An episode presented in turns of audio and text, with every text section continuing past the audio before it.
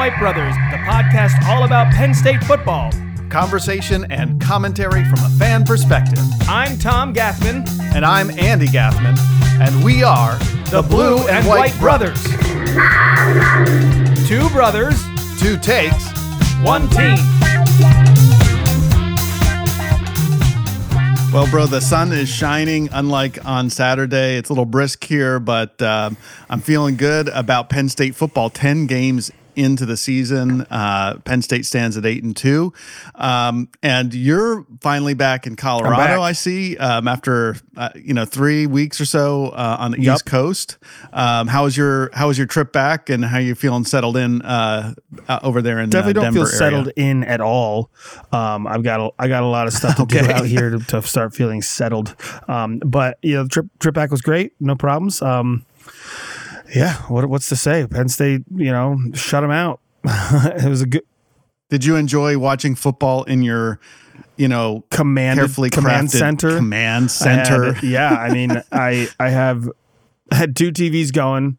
I had the iPad going, and then I had like multiple games scrolling through on the on the laptop. And and if there was anything that I anything else that I needed to catch, I was streaming it on the phone. You know, I know your uh, trail name is yeah. Jabba, and the picture I had when you were describing that is like Jabba yeah, the Hutt, like yeah. just like yeah. gorging on oh, yeah. football. Well, yeah, I mean, that's, it's, uh, that's my my my love uh, is college football and and and pros too. I, I do the same thing when I watch the pros. I, I have them all going. We have the N F L Sunday Ticket here, and we'll put as many T Vs on as we possibly can. Hopefully Kate uh, is not hearing this part of the podcast. I mean, listen, everybody in this house knows what goes on on, on Saturday. They, we, I did, I did um, uh, relinquish the televisions uh, to watching Christmas movies uh, on Saturday oh, there evening you go. Uh, while I had my laptop s- streaming all the games that were relevant during that period of time. But I but I gave the T Vs up. Speaking of Christmas, it's it's kind of like, you know, late November. You're seeing it in all the stores and everything. Um, personally, I'm a wait till Thanksgiving to kind of take the turn to Christmas. But uh, today I had a, an encounter. As this is the first time a Christmas alien encounter. Me. I no no no uh, better. I I met Santa Claus in the checkout line of Wegmans grocery it, store. Was it like this guy?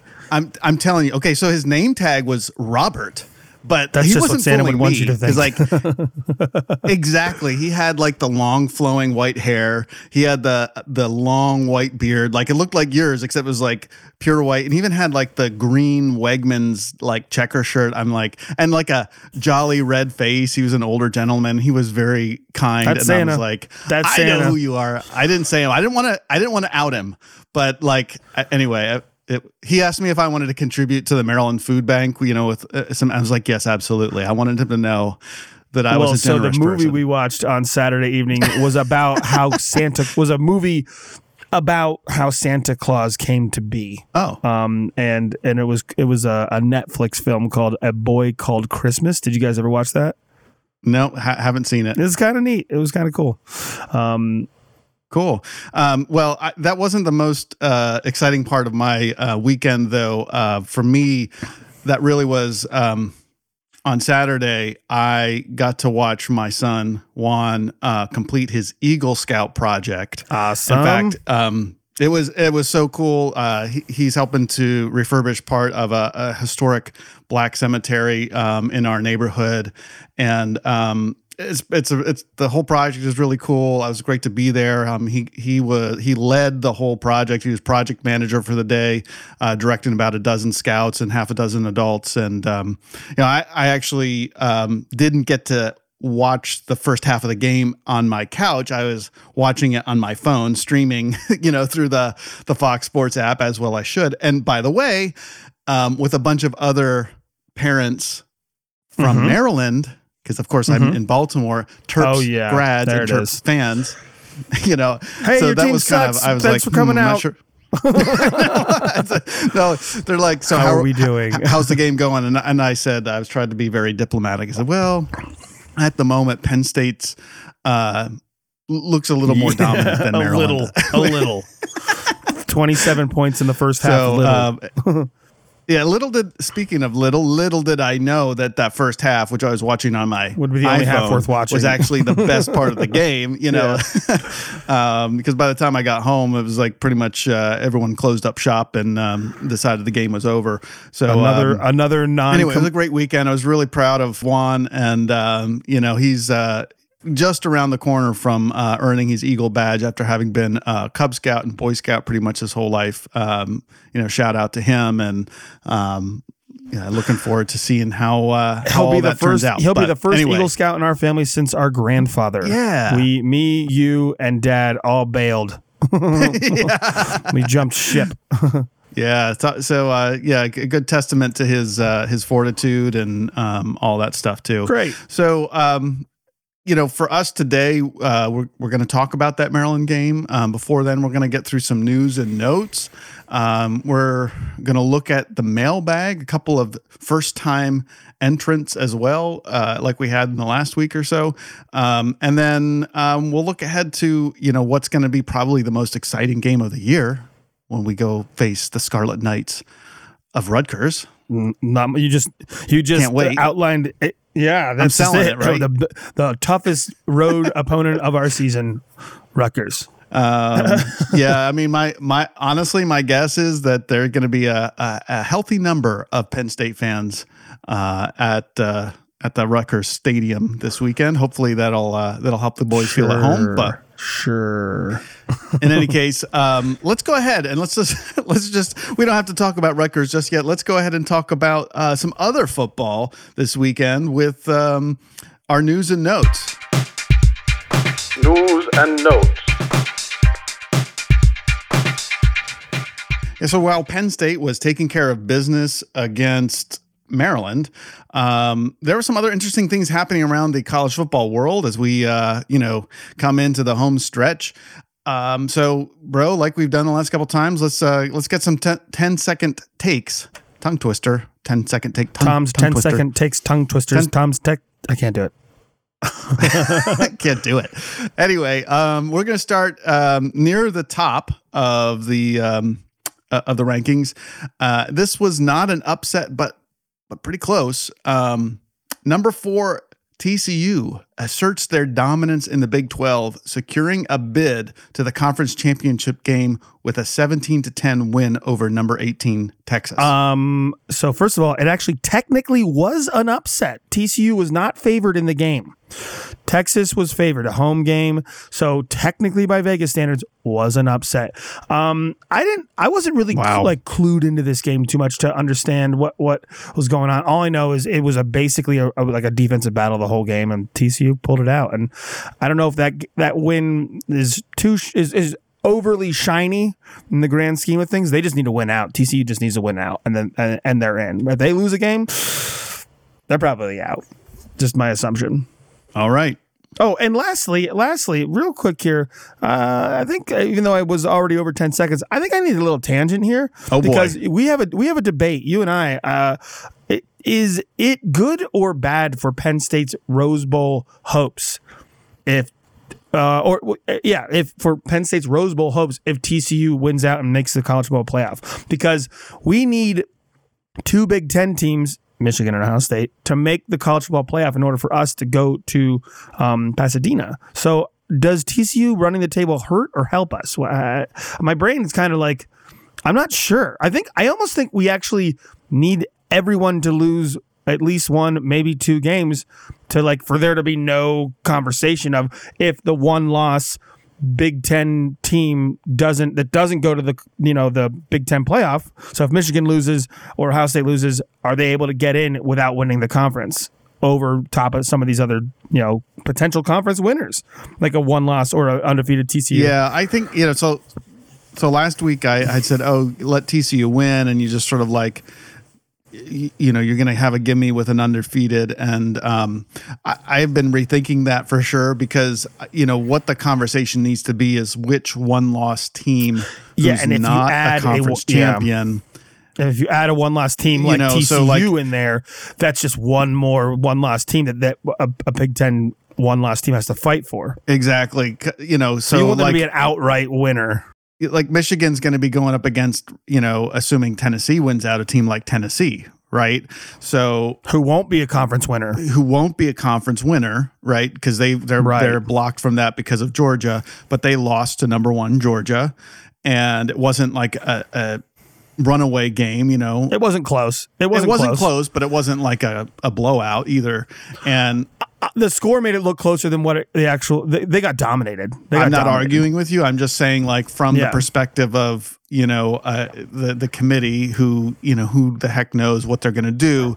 It's not a who's it's not love a them terrible blemish, you know. And depending on what happens with Ohio State and Michigan, assuming they're you know both undefeated going into their um, rivalry game, uh, you know you. You're going to need to go up against a team like Tennessee. You, you know, there's you're going to have potentially a U S C team, which is going to be yeah. potentially a one-loss conference champion if they win the Pac twelve. And, um, right. you know, so I think what you really want to get two Big Ten teams in is you want as many of the other teams to have one or two losses in order to get you know, both Ohio State and Michigan in, and that that opens up a pathway for Penn State to have the best possible bowl coming at the end of the season. So, clearly. I don't know if we're going to get that. You know, I don't... I, Things are still falling in place. Like, it hasn't been ruled true. out. We're still kind of going down that road of, like, we've got a few more teams out of our way here. Um, yep, and, you know, and let's get to some of those yeah. results let's keep going uh, now by, by going back. Um, so here's your next headline, bro. Um The Huskies feast on duck in the Transfer Bowl, with Michael Penix Junior out-dueling Bo Nix to propel the number twenty-five Washington Huskies to a thirty-seven twenty-four win over number six Oregon. This is a season-defining uh, game and win for Kalen DeBoer's, uh, which, by the way, first-year head coach at Washington. Um, season-defining um, win for them. It changed the trajectory of their whole season by going on the road. It was a very impressive win. Very tough loss for Oregon and, and Bo Nix and all the fans out there. Very tough loss. Knocked them out of the playoff, basically. Yeah, and um, takes care of one of those one-loss teams. Right. Um, next headline. Number nine, Alabama bounces back against number eleven, Ole Miss, turning away the Rebels at the goal line to win thirty to twenty-four. Yeah. Um, I... It's, Still, Alabama with some some issues and concerns, but they they pulled it off. They they went on the road and, and what could have been a, a major hangover uh, defeat here, um, and you know stuck it to Lane Kiffin and the and the Ole Miss Rebels, and Ole Miss is now one of those two loss teams that's um, going to be out of the t- you know might drop below Penn State uh, in the college football playoff rankings come tomorrow. I mean, everybody everybody was writing off Nick Saban and, and Bama after that loss to L S U last week, so they bounced back. That was important for them. Overreaction much? Yeah. uh, next headline. Unranked Arizona ruins number twelve U C L A's breakout season, rolling over the Bruins thirty-four to twenty-eight. This was U C L A was are they were they a one loss or a two loss team? I forget prior to this game.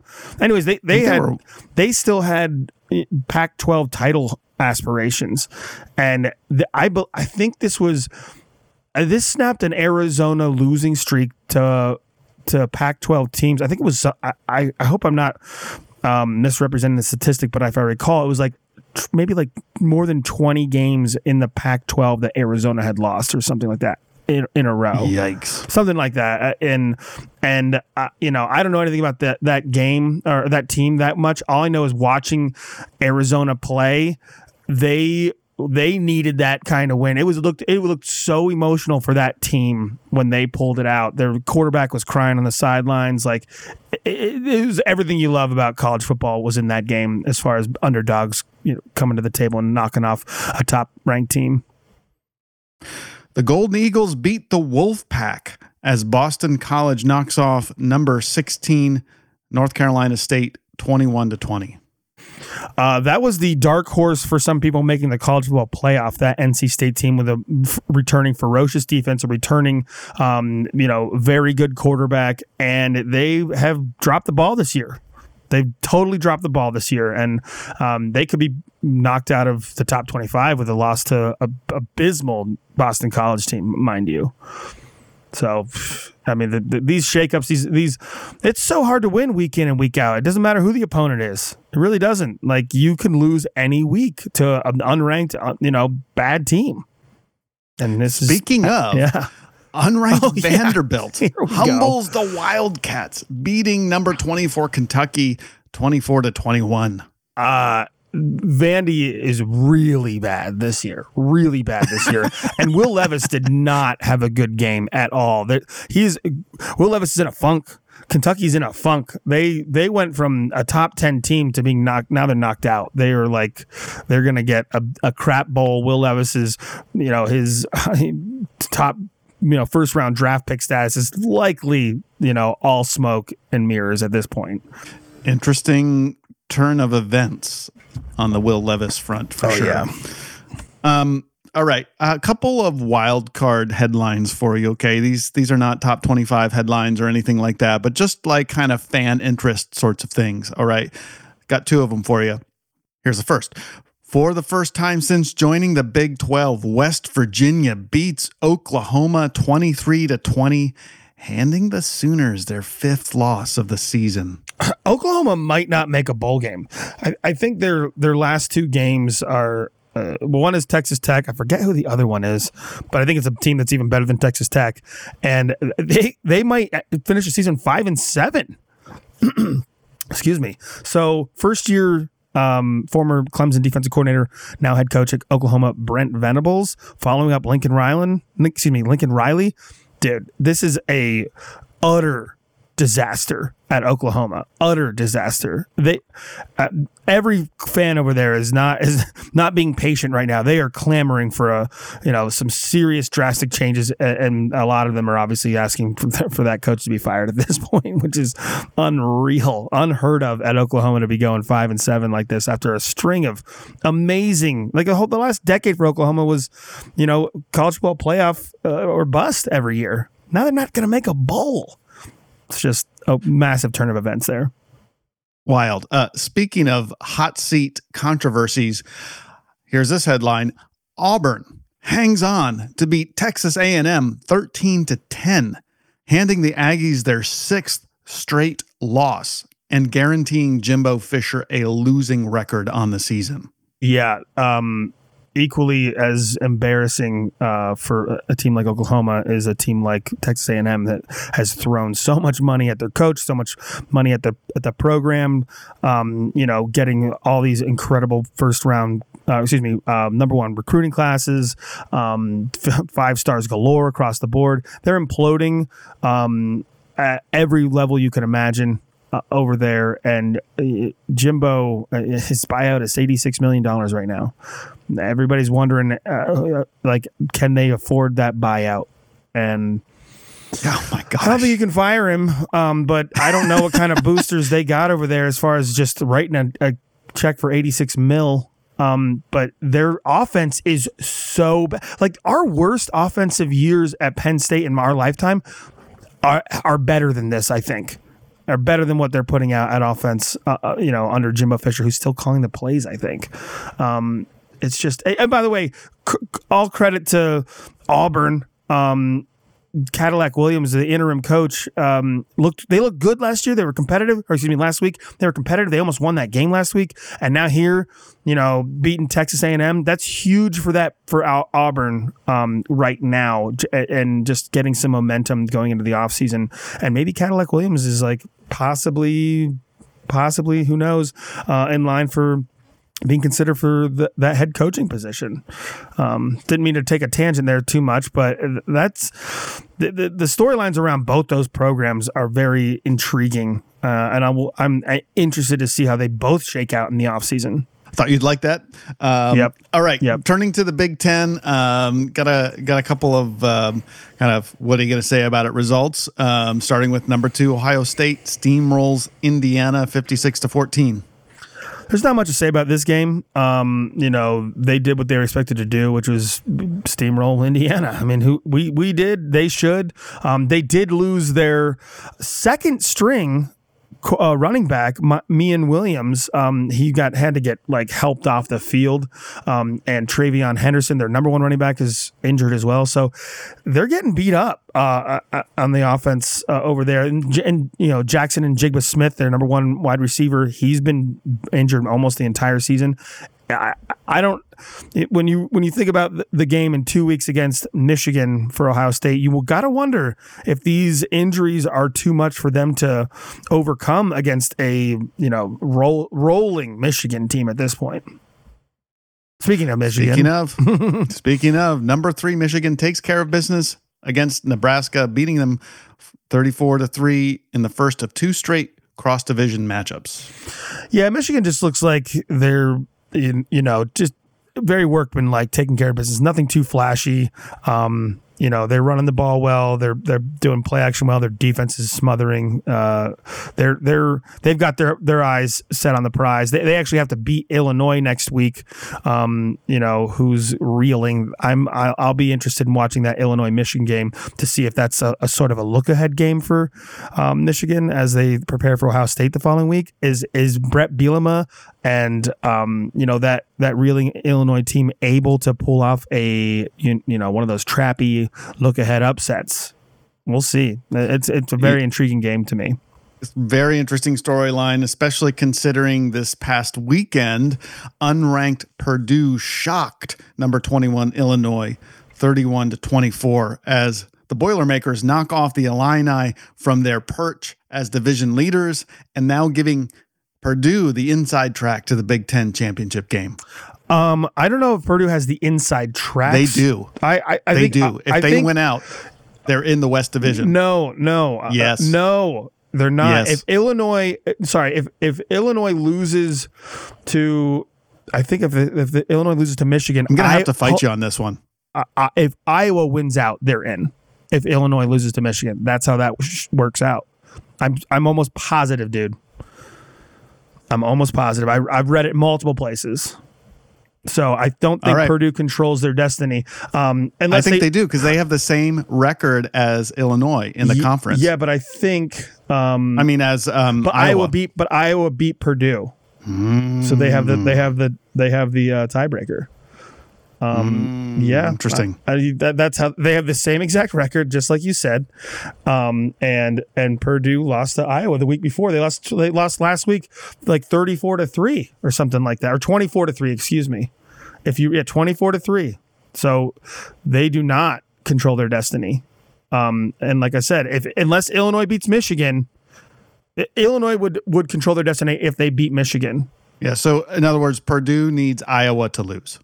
Right, that is correct. All right. Well, w- obviously, anyways, um, about the game uh, though. Hold on, about the game though, real quick. Um, th- I mean, is, Purdue. We have, we have Purdue gone off the rails here. Controlled the clock quite a bit in that game with their with their passing attack, and they got their running game going a little bit too. It was a very.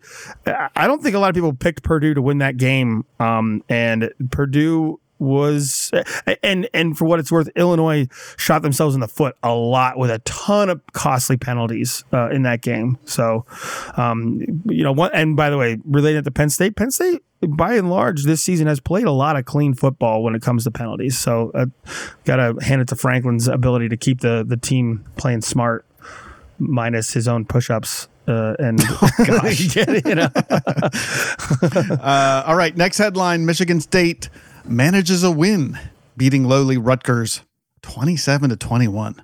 Not much to talk about this. Um, you know, it was a close game. Th- these are our final two opponents um, for the next two weeks in this season. So we, it's it's interesting to get a, a look at what these teams are doing against each other. Um, I just think not much. Yeah, I just think that they're both um, bad teams right now, and and I think the game shows that. Uh, I, I believe that we'll beat the crap out of both these teams. Michigan State might be a closer game um, than we'd want, but I still think we beat them up pretty good. So who cares about these two teams right now?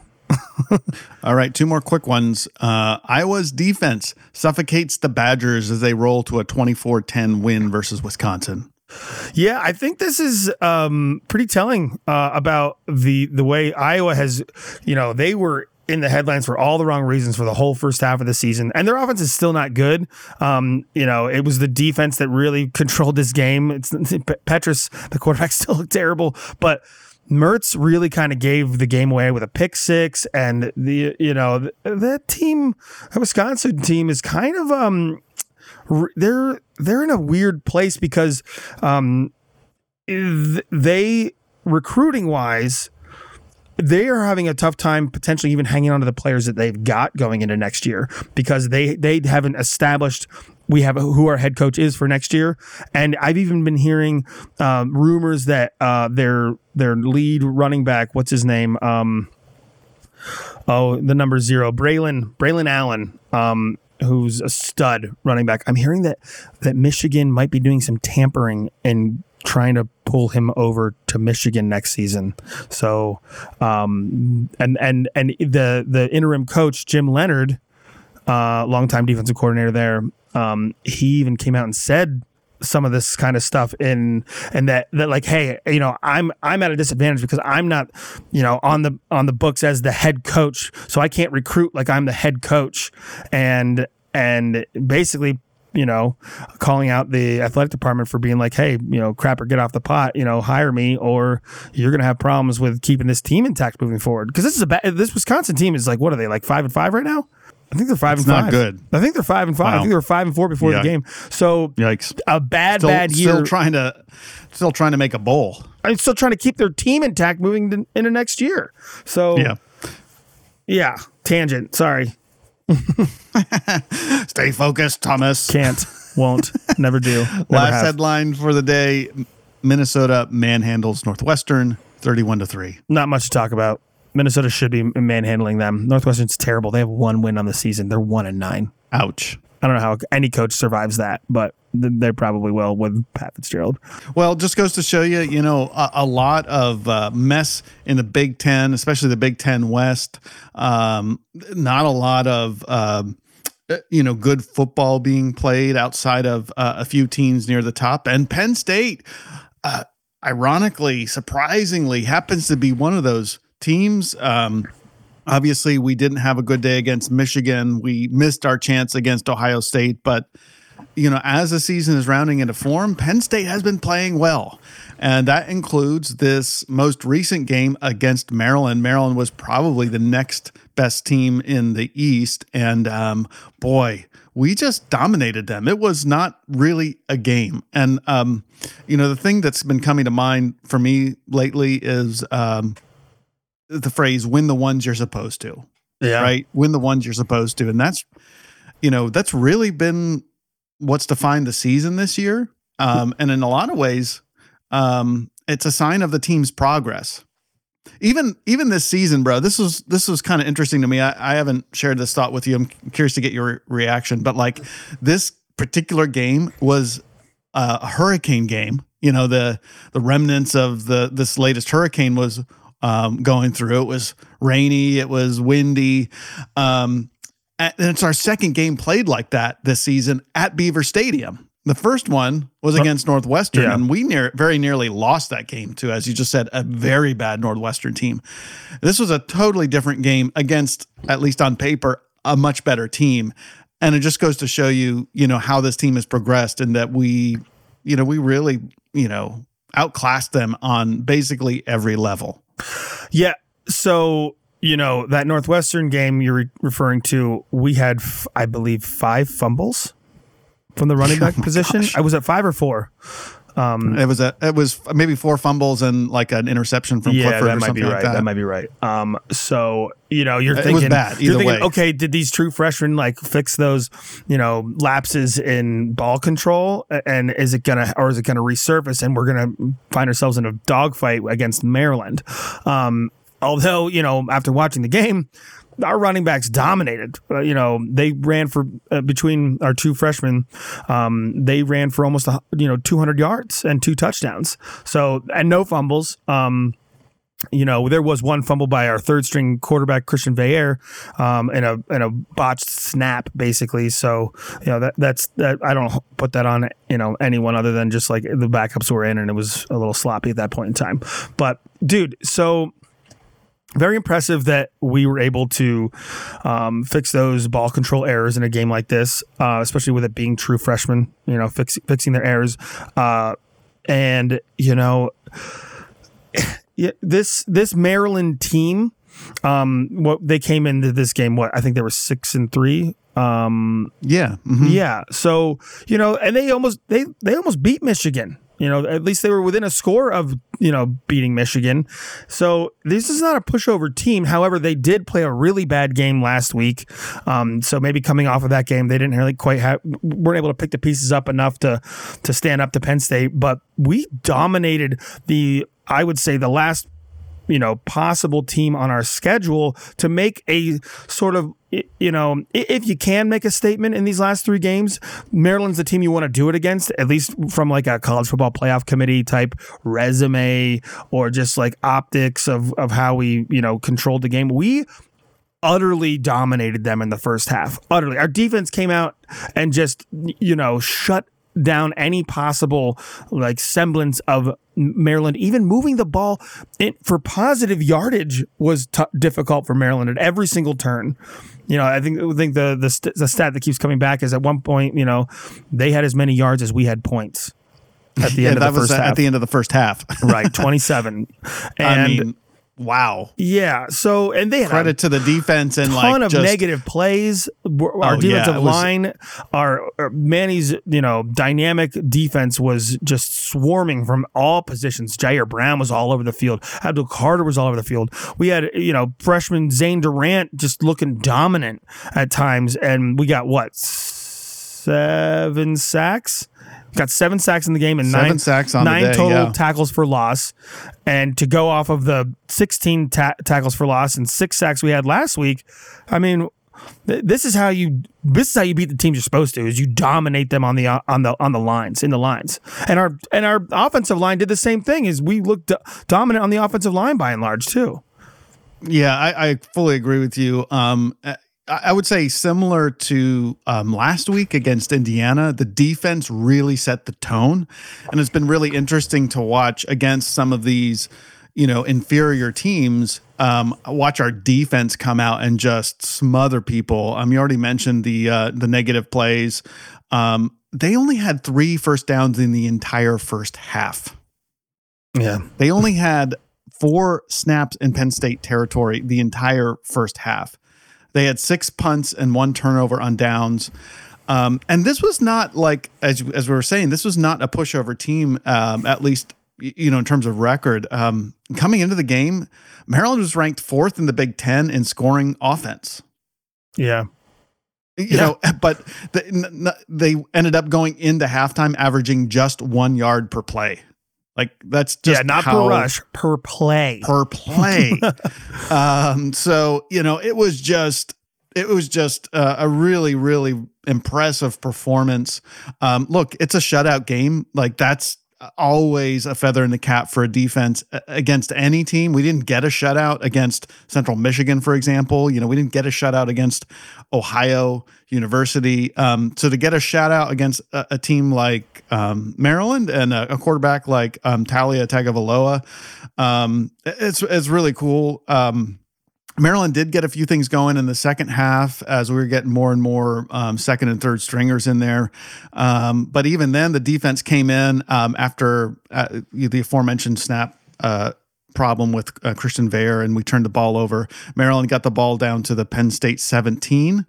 Um, but then we stopped them on a fourth and two. You know, we shut them down and and preserved the shutout. So that, to me, that's just, it was really, really awesome. Awesome day on the defense. Um, Nicholas, yeah, uh, and and and by the way, Nicholas Singleton and that offensive line, and, and and we just they just controlled. They just controlled what you know kept the, you know the um the Maryland offense off the field with our with our you know we had ten more minutes of possession than Maryland. Yikes! So that's crazy. I mean, it's domination on on domination when you can run the ball and play suffocating defense. Yeah. So um. Before we talk about the run game and um, that side of the ball, I just wanted to mention one other thing that, um, you know, Talia Tagovailoa is a good quarterback. He, as we said, coming into the game, he was like seventy percent on the on the season in terms of completion percentage, um, his yardage. I mean, he's racking up a lot of yards through the air.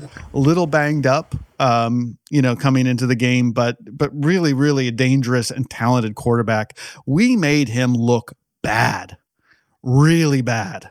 Not only did um, uh, we sack him seven times, and I don't know what the total negative yards were, but on, on the um, score sheet, he had negative forty-five rushing yards on the day. Yikes. So I don't know if he had any positive runs that would have, like, you know, offset a couple of those snap uh, and he's an elusive yards. Quarterback too. Like, I, I, yeah, and and we just, I mean. But the, an, it, the athleticism of our D-line and the athleticism of Abdul Carter and the athleticism of Jair Brown basically made it impossible for him to escape all that pressure and get positive yards where, you know, in some of these other games, you know, these quarterbacks who aren't running quarterbacks were able to, like, gash us for, like, third and long and, and you know, escape containment and get upfield and get first downs. And Talley just couldn't exactly. find any and, of that. You know, so of the passes he was able to get off, he he had twenty-two attempts. He only completed eleven passes. It was fifty percent on the day, and uh, for a grand total of seventy-four yards passing on the day for Maryland. Well, so he had one less completion than Sean had, by the way. uh, yeah, we'll talk about that because because it's true. Um, you know, Penn State, uh, our quarterbacks did not have a great passing day either, and I don't think the weather was that big of a factor. I mean, maybe it was. I, I, I, wasn't I mean, there. I think that it played a role. I don't know yeah. if it was like it just.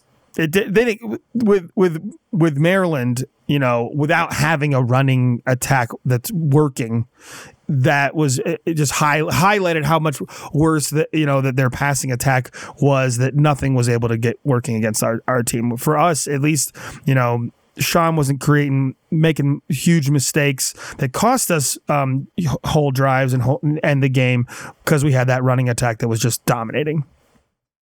Yeah, um, and and their rushing attack, um, you know, Roman Hemby, we said he's a he's a pretty good back. We held him to sixty-eight yards on thirteen carries. Um, and, and by so, the way, a lot of those came. I think the so the bigger chunks of those came in the second half. Yeah, um, when our when our, I think our second and third stringers were kind of playing a little bit more. Um, and but but you know, in the first half when it all kind of mattered, he could he could not get going. He did not get going at all.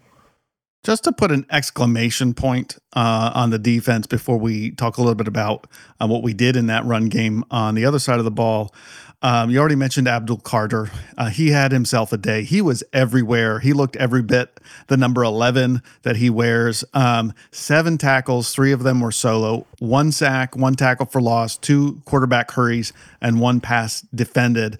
And by the way, this is a day when uh, Curtis Jacobs was on the sideline with injury. And um, so, you know, Abdul Carter was really the, you know, the linebacker who was making plays there. And um, you know, that linebacking corps did not seem to miss a beat with uh, Curtis Jacobs out. Yeah. Um, likewise, in the secondary, I'm not sure if you had mentioned that um, Joey Porter Junior was on the sidelines. He was not dressed. Um, unclear what that was. It's not injury. Um, but uh, Kalen King, he's now, you know, with J P J out, he's the primary cover corner. And he just was, you know, had tremendous coverage, two passes defended, two solo tackles, and um, did not let uh, their their top receivers have any room to work. Uh, it was a really great day for him. You already mentioned Jair Brown and, and the work he was doing to, you know, create chaos and havoc. And the last thing I'll just say on the defensive front, Chop Robinson. Yep. Here's a Maryland transfer. Yep. He led the team in sacks. Um, which also, by the way, um, puts him for the sack leader on the season for Penn State. I don't know if you knew that. How many is that on the season? Do you know? I, I didn't have. I didn't get that number, but okay. Just sort of read a report that that he now leads the team on the season. And um, redshirt sophomore. Yeah, he way. was given an opportunity to speak or, to the press um, after the game, and they were just talking about like what he makes of the difference between Maryland and Penn State. And this was my favorite quote of the day: "Penn State is just Penn State. And Maryland is just Maryland." That was his. Yeah. Yeah. that Sorry, was his take a, on the I think comparison. He's a sophomore, by the way, um, yeah. a true sophomore. But uh, I think um, on the season, he has four sacks total now. Um, so that I, that leads, um, I think de- maybe Danny did, or excuse me, deny Dennis Sutton may may have three, I think. Um, and then we have like, I think Jair Brown has like two on the season or something like that. But uh, we're we're we're a disruptive defense. We don't get it all from one guy as far as the pressures and the havoc plays. The way Manny defense, Manny Diaz's defense sets up is that we cycle so many players around, um, you know, not just from a depth standpoint, but moving them around in formations, um, that you're not just getting individual dominant perform- performances game in and game out from one guy. You're getting you're getting this from uh, this being spread load across the whole ro- defensive roster. All right, like you, um, like you know, we had Abdul Carter had seven total tackles, and then we had like ten guys with four tackles. You know, so they're just we're getting production from everywhere. Uh, Really a great times. Team effort, and the scheme really seems to be, you know, coming in, into its own. I mean, it showed up even against Ohio State up through the, you know, partway through the fourth quarter where, you know, we we really shut down a very, very potent uh, offensive attack. Um, couldn't quite hold it through the rest of the game. But here against Maryland, um, last week against Indiana, it's just our defense seems to be just taking over games, and it's been really fun to watch. Really fun yeah, to watch. Yeah. So, um, and by the way, I, I said we had ten guys with four tackles. I meant we had ten guys with three or more tackles. Is what I meant to say. Well, thank you for correcting yourself. Just want to make sure I'm being I'm being factually correct and not just throwing stuff out against the wall, making people believe things that are false. Alternative okay. facts. Alternative facts. um, all right. So let's talk about that run game. Of course, Nick Singleton, um, he was the man of the day. I mean, goodness gracious. Um, just two of his runs alone, you know, really kind of encapsulate what kind of a day Penn State had. Um, you know, there were fourth and one plays where, um, and this is the kind of play that's been a problem for Penn State in the last few years, you know, where you try to run the ball on third or fourth and short and you get stuffed. And on both of these plays, Nick Singleton hit at the line, fights through uh, some tackles and breaks off huge runs for a touchdown, uh, forty-five yards and twenty-seven yards, uh, uh, touchdown runs on fourth and one.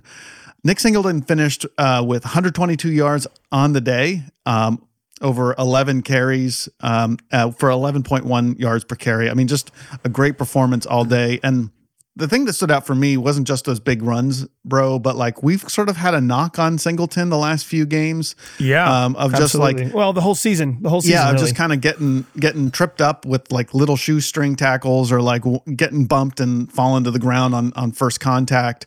And um, he ran hard and he ran mean uh, on, on Saturday and really kind of showed a different side of his game. And I, I thought that was, that was pretty cool to see.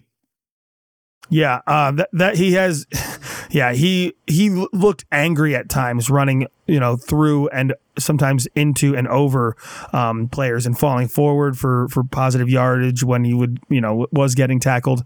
Um, but on the two runs that were the touchdown runs, both of those runs were, um, I think one was twenty-seven yards. The other one was forty-five yards, if I remember correctly. Yeah, I just said um, that. But on each, thanks for reiterating. Okay, thank it. you. On each of those plays, um, you know, there was a deep, an interior defensive lineman that broke through and um, w- was right there to make the tackle on Nicholas Nicholas Singleton, and um, you know, at the very least was there to like make a shoestring tackle, which is, like you just said, his Achilles heel so far this season, was getting tripped up when, you know, he could have busted it for ten plus yards on all these, you know, similar shoestring like tackles. You're just like, ah, if he would just, you know, break, break through that contact, he'd have big gains.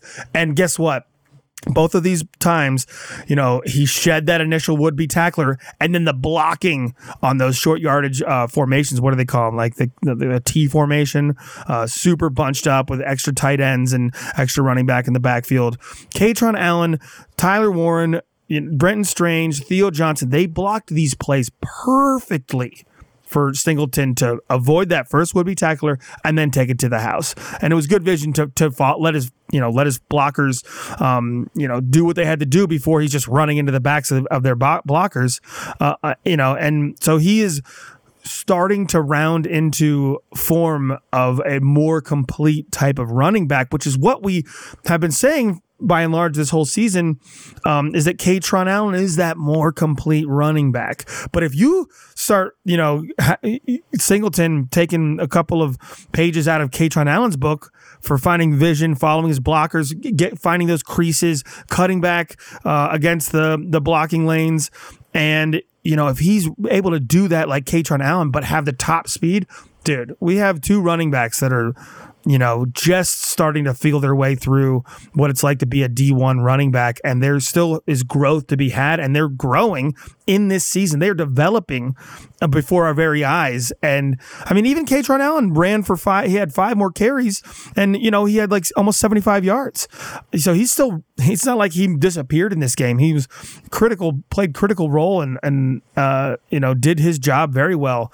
Um, but Singleton, just, you can see that he has that other gear that really is dangerous to defenses, and it's just fun to watch the development. I mean, it was it was great to watch. I mean, I think it was the second of those two fourth and one runs where he had, it was maybe a linebacker or a, you know, um, cornerback or something, you know, trying to take him down from behind, and he's like fighting him off right. with his arm and, you know, get away, get away. And he's just like, you know, yeah. most of that twenty-yard run after he got through the line was fighting off that guy behind him. And it was, again, it was, he ran angry, he ran hard, broke a lot of tackles, not just on those two runs, but I think others of his runs through the day. Um, you know, really, he came out with an edge, and it's almost like, and I don't know if the coaches, you know, gave him a super cut of all the times that he got knocked down, you know, and probably and fell over, or if he was self-scouting, or, you know, uh, you know, I'm not sure what happened that, that, that changed the tone of his running game, but it was, it was really exciting to see.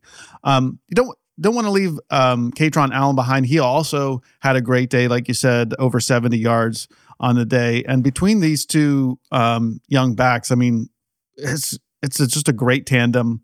Um, right now, Singleton has eight hundred one yards on the season, and with three games left, he really has a, a good shot to get over a thousand yards on the season. That w- I mean, especially when you factor in the, the bowl game, he, barring injury, he'll likely crest over a thousand yards at least in the by the bowl game. I mean, everyone so, can have an yeah. off day, um, and and so he's got to have a couple of good uh, days still. Um, but there's only two other running backs in Penn State history that have had a thousand yards as a freshman. One we've already talked about, Saquon Barkley.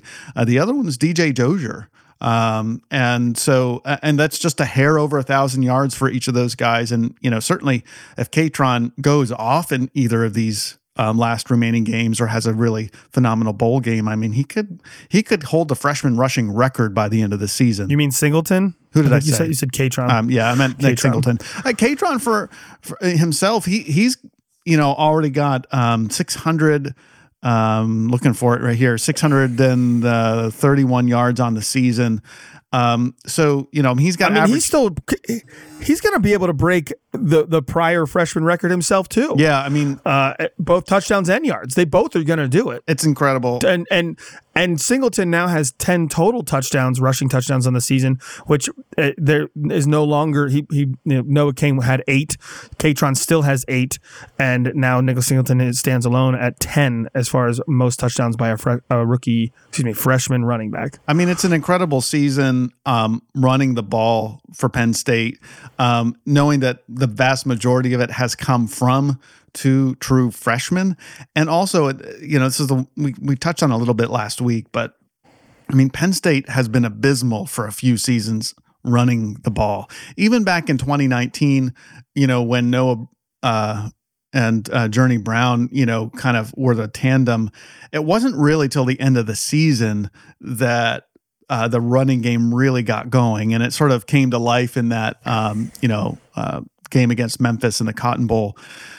But it wasn't like obvious through the season that we had a great running game. It took a long time to develop it. But but this season, basically all year from the beginning of the year, we've had a really solid run game, and it's just, it's only gotten better as the season go- has gone along long. And to me, I think that is super exciting. It like finally feels, it finally feels like Penn State's gotten some things corrected in terms of a, uh, you know, recent history of, of having a, a subpar running game that you're not really excited to watch the ball get handed off. This year, I feel like you're excited to watch these guys um, make something happen when they get the ball.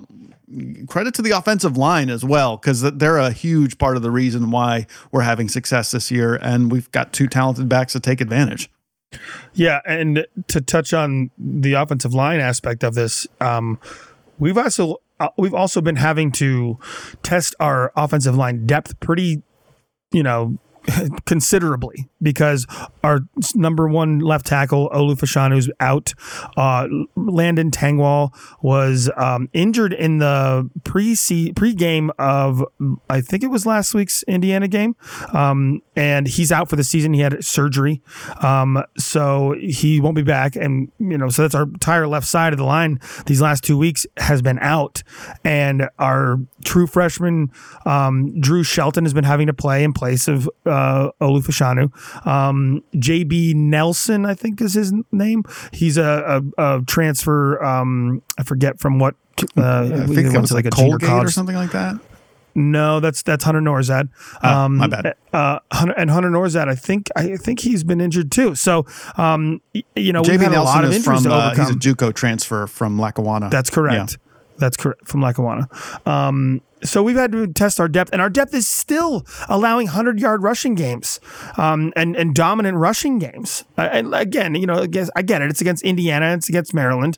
But, I mean, last two years prior to this, if we were as banged up as we are now on the offensive line, um, would you think that our backup, you know, offensive linemen would be able to muster any sort of push for a run game?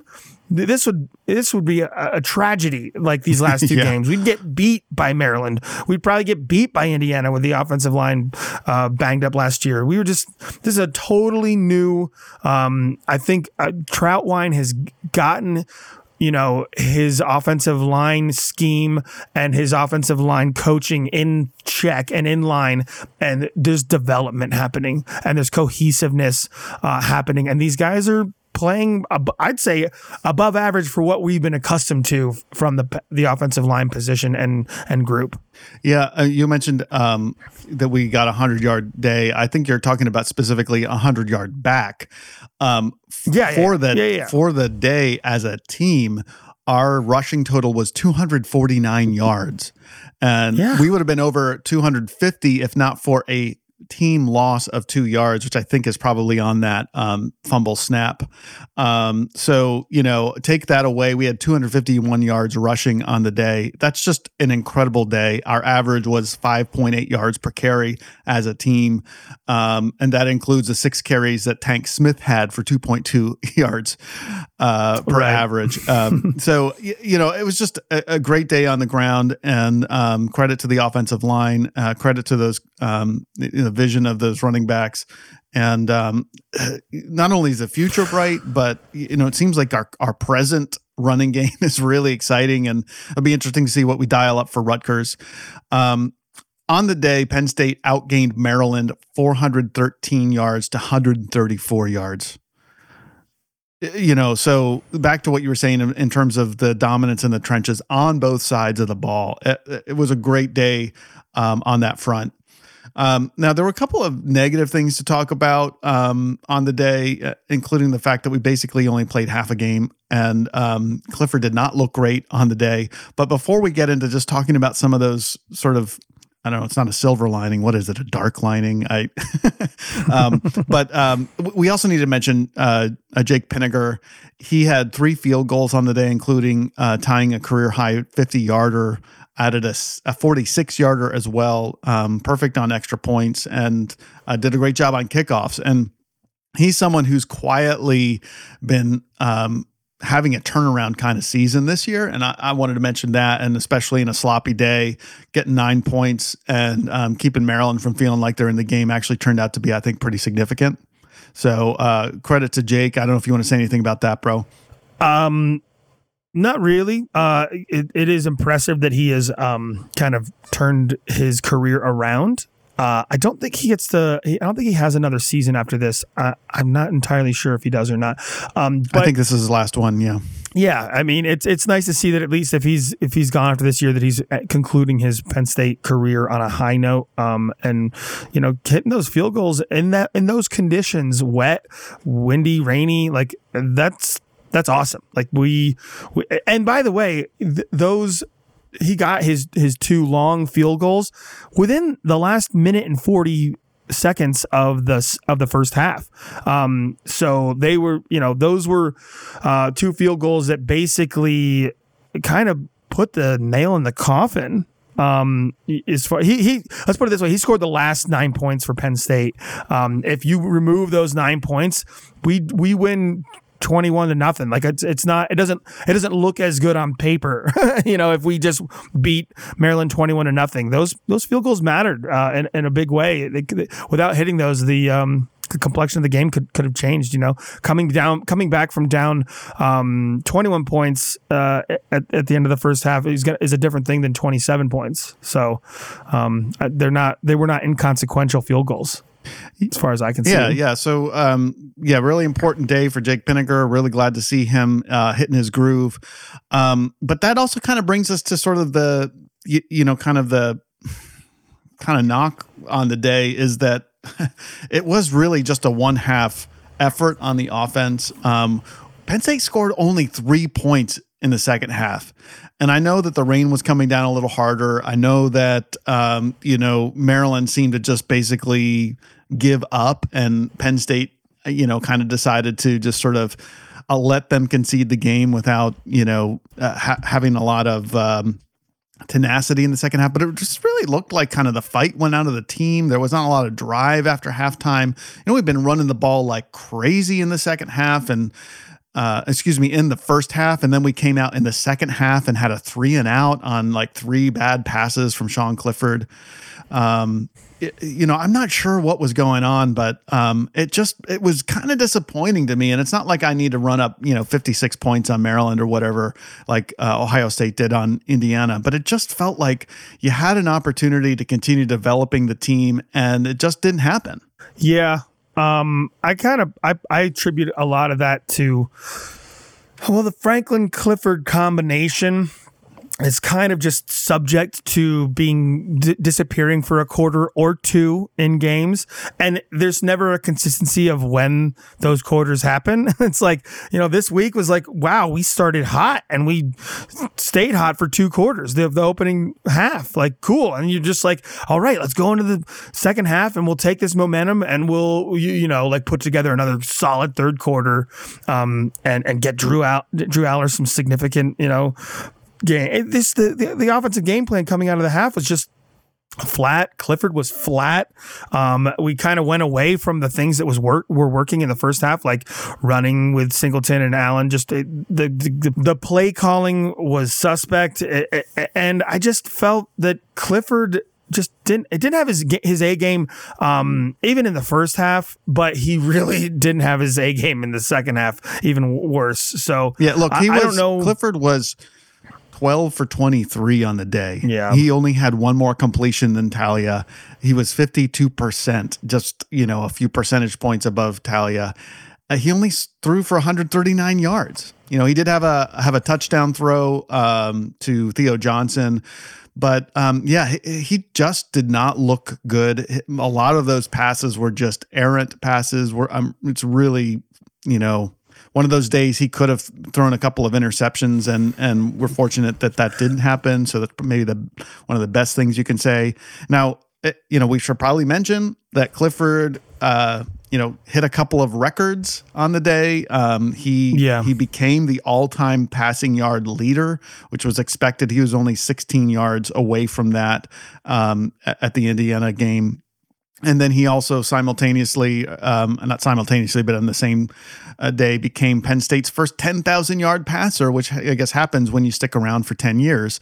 But, you know, overall, it was a very underwhelming performance on the day. Um, it was the kind of bad performance that that you were winning twenty-seven to nothing at the end of the first half. And it, and his performance was so bad, even with that, ma- you know, massive lead, that you would have just expected Drew Aller to come out in the second half to be the, the starting quarterback in the second half. Yeah. Just to like infuse some energy and like give the the offense a reason to like kind of, you know, remain engaged in this game. And it was the exact opposite. Clifford came out, th- you know, came out and had a three and out. In the next the next drive, yeah, we, we got a field goal, but we were we had first and goal and couldn't muster a, a, a touchdown. Um, and Clifford just, you know, was kind of. It just it just wasn't it wasn't a clean performance by Clifford at all, and you really just were like, why aren't we giving Drew Aller the, any reps here? Well, you saw the first string offense out there. Yeah, that's my other they, big. They didn't bring Aller in. They didn't bring Aller in until, you know, the second and third stringers were playing, and Aller couldn't couldn't muster much going on with um with anything with that offense because just it's just the game was over and it wasn't meaningful at that point in time. Yeah, not only did he have no meaningful snaps, he had no real effective snaps, and some of that I think was the weather. It came, you know, the rain came pouring down. You know, it seemed like at the exact time that um, Drew Aller went in. So much more difficult, you know, passing day um, there. But I, I agree with you. Like, just he didn't have the pieces around him. For example, Tank Smith was his running back at that time. Y- yeah, you know, exactly. And um, nothing against Tank Smith, a walk-on who's been faithful to the team. It's always fun watching him to get the ball, and he he fights hard. But uh, you know, it's he didn't have Drew Aller did not have a weapon at running back. You know, the his. His primary target was Liam Clifford, you know, so right. Um, so th- so it just he just didn't have a lot to work with. Um, he finished, um, I think, three for six on the day for I can't remember how many yards. It wasn't impressive. So so all this to say, Andy, is I think it's becoming clear that, like, you know, Clifford is the clear-cut starter, and they're just gonna play him as much as they darn well please. I mean, and you honestly, know, we had that would you rather last week from Rudy Glocker. It's like, would you rather get the wins with Clifford playing every meaningful snap, or, you know, drop one with Drew Aller getting, you know, the meaningful snaps? And I guess, you know, at this point, I'd say get the wins, but it's just not satisfying when you watch, you know, especially against a team like Maryland, especially against an opportunity like we had. And, you know, he's just, it's a subpar performance by your sixth year senior. And um, you'd just like to have a little more satisfaction coming out of that win, at least from the quarterback position. Obviously the running back position, you got it in spades, the defense, you got it in spades. So, um, and, and the kicking game, you got it in spades. So I guess, you know, three out of four ain't bad, and uh, it's just disappointing that you can't get a little more out of your uh, captain, you know, four-year starter, sixth-year senior. So we'll we'll have well he'll have a he'll have an opportunity. Clifford will have an opportunity in the Michigan State game, which is our last, you know, home game of the season, the last game of the season, and Clifford will have an opportunity to have a better game, you know, for his last game as a Penn State player in Beaver Stadium. And you'd like to think that maybe he'll save his best performance for that game. I sure hope so. Let's let's look forward to that. In the meanwhile, we've got to look at the Rutgers game. But before that, um, let's go ahead and open the mailbag and see what we've got there. Mailbag time. All right. Uh, our first mailbag question is from a first-time mailbag write-in. Um, and this goes back to what we were talking about a little bit before about the offensive line. Here's the question, bro. Why doesn't our center get the credit he is due? Not sure you have ever mentioned him in your podcasts. From a Penn State mom. um, well, that Penn State mom is our mom. Hey, mom, All thanks right? for writing so, in. Thanks for writing in, mom. She's an avid listener, um, and we appreciate the support, of course. Long-time uh, listener, first-time caller. Yes. Um, so she brings up a really great point. Uh, I'll be honest. Like, we do not give, you know, the only time we talk about the tackles is if they're, or the offensive line is if they're bad, uh, or, or if, uh, you know, Olu Fashanu is getting first round draft praise, you know? So, um, the unsung hero of that, um, of our offensive line is, by the way, the only one on the offensive line who has stayed in his position all season and hasn't missed a, a game all season. Um, and that's Juice Scruggs. And Juice Scruggs was an ac- actually a pretty um, highly touted recruit coming out of high school, coming out of um, uh, Erie. Uh, and he was the number four center in the country coming out of high school. Uh, he actually, during his freshman season, uh, his true freshman season, he was the scout team offensive player of the year. And, um, you know, it, during his redshirt freshman season, the following season, he would have, uh, which would have been two thousand nineteen, would have been his, you know, first season where he would get meaningful snaps. Um, he actually got into a horrific car accident, and he missed the entire two thousand nineteen season while he had to like battle back. Apparently, he got lost a lot of weight from the injuries he sustained, and he had to rebuild his body essentially. I don't have any of the particulars on what actually was injured because Franklin keeps that all close to the uh, vest, and um, so we don't know exactly what what happened in that car accident injury wise. All we know is he fought back, fought like heck. Um, and he was um, the team's Tim Shaw Thrive Award winner uh, co- going into his um, redshirt sophomore season. And, you know, he appeared in seven games that year, uh, got some work, didn't start at all until last season. In his redshirt junior season, he started at, I believe, right guard, while Michael um, uh, Miranda was our starting center. Um, but he started all thirteen games last year at guard, and then this year made the first um, his first position change to center, which is his natural position. And let me just give you a few um, accolades and stats that he has um, garnered um, this season. Mind you, going into the season, he was named to the Remington Remington Trophy watch list, which is given to the uh, best offensive lineman. Uh, it's either best offensive lineman or best um, offensive center. I forget which off the top of my head. But um, he's uh, through nine games, so not including this past weekend. Through nine games, um, he, uh, you know... has now made twenty-two, twenty-three career starts, but uh, up through these first nine games uh, on thirty, three forty-one pass blocking snaps, um, he has allowed just one sack. Um, and he's only been penalized twice on six hundred twenty offensive snaps this season. Um, on the year prior to this past weekend, he has allowed just eleven total pressures on three hundred forty-one pass blocking snaps, and he's allowed just one pressure or less in six games this season. And on in the Auburn game, by the way, he was named the coaching staff's offensive player of the game, where where he uh, on twenty-five pass blocking snaps, he did not allow a single pressure. So he's the guy um, that holds that is the glue to the offensive line. He's the one calling out protections. He's the one, you know, who has to be, you know. And by the way, Trautwein came out and said, you know, prior to this season, he was a guy that was very quiet, and then this year he's a guy who's out there on the offensive line screaming. So he is, you know, and he's a team captain on top of that. So without Juice Scruggs playing the way he's been playing, you know, not just this season, but coming off of, you know, a lot of adversity and during his college uh, time at Penn State, he is rounding into form as being a very, very good, um, you know, center for us. And I, I'm not clear on this. Um, I, he is a redshirt senior right now, so I think he has the ability to play one more season with us.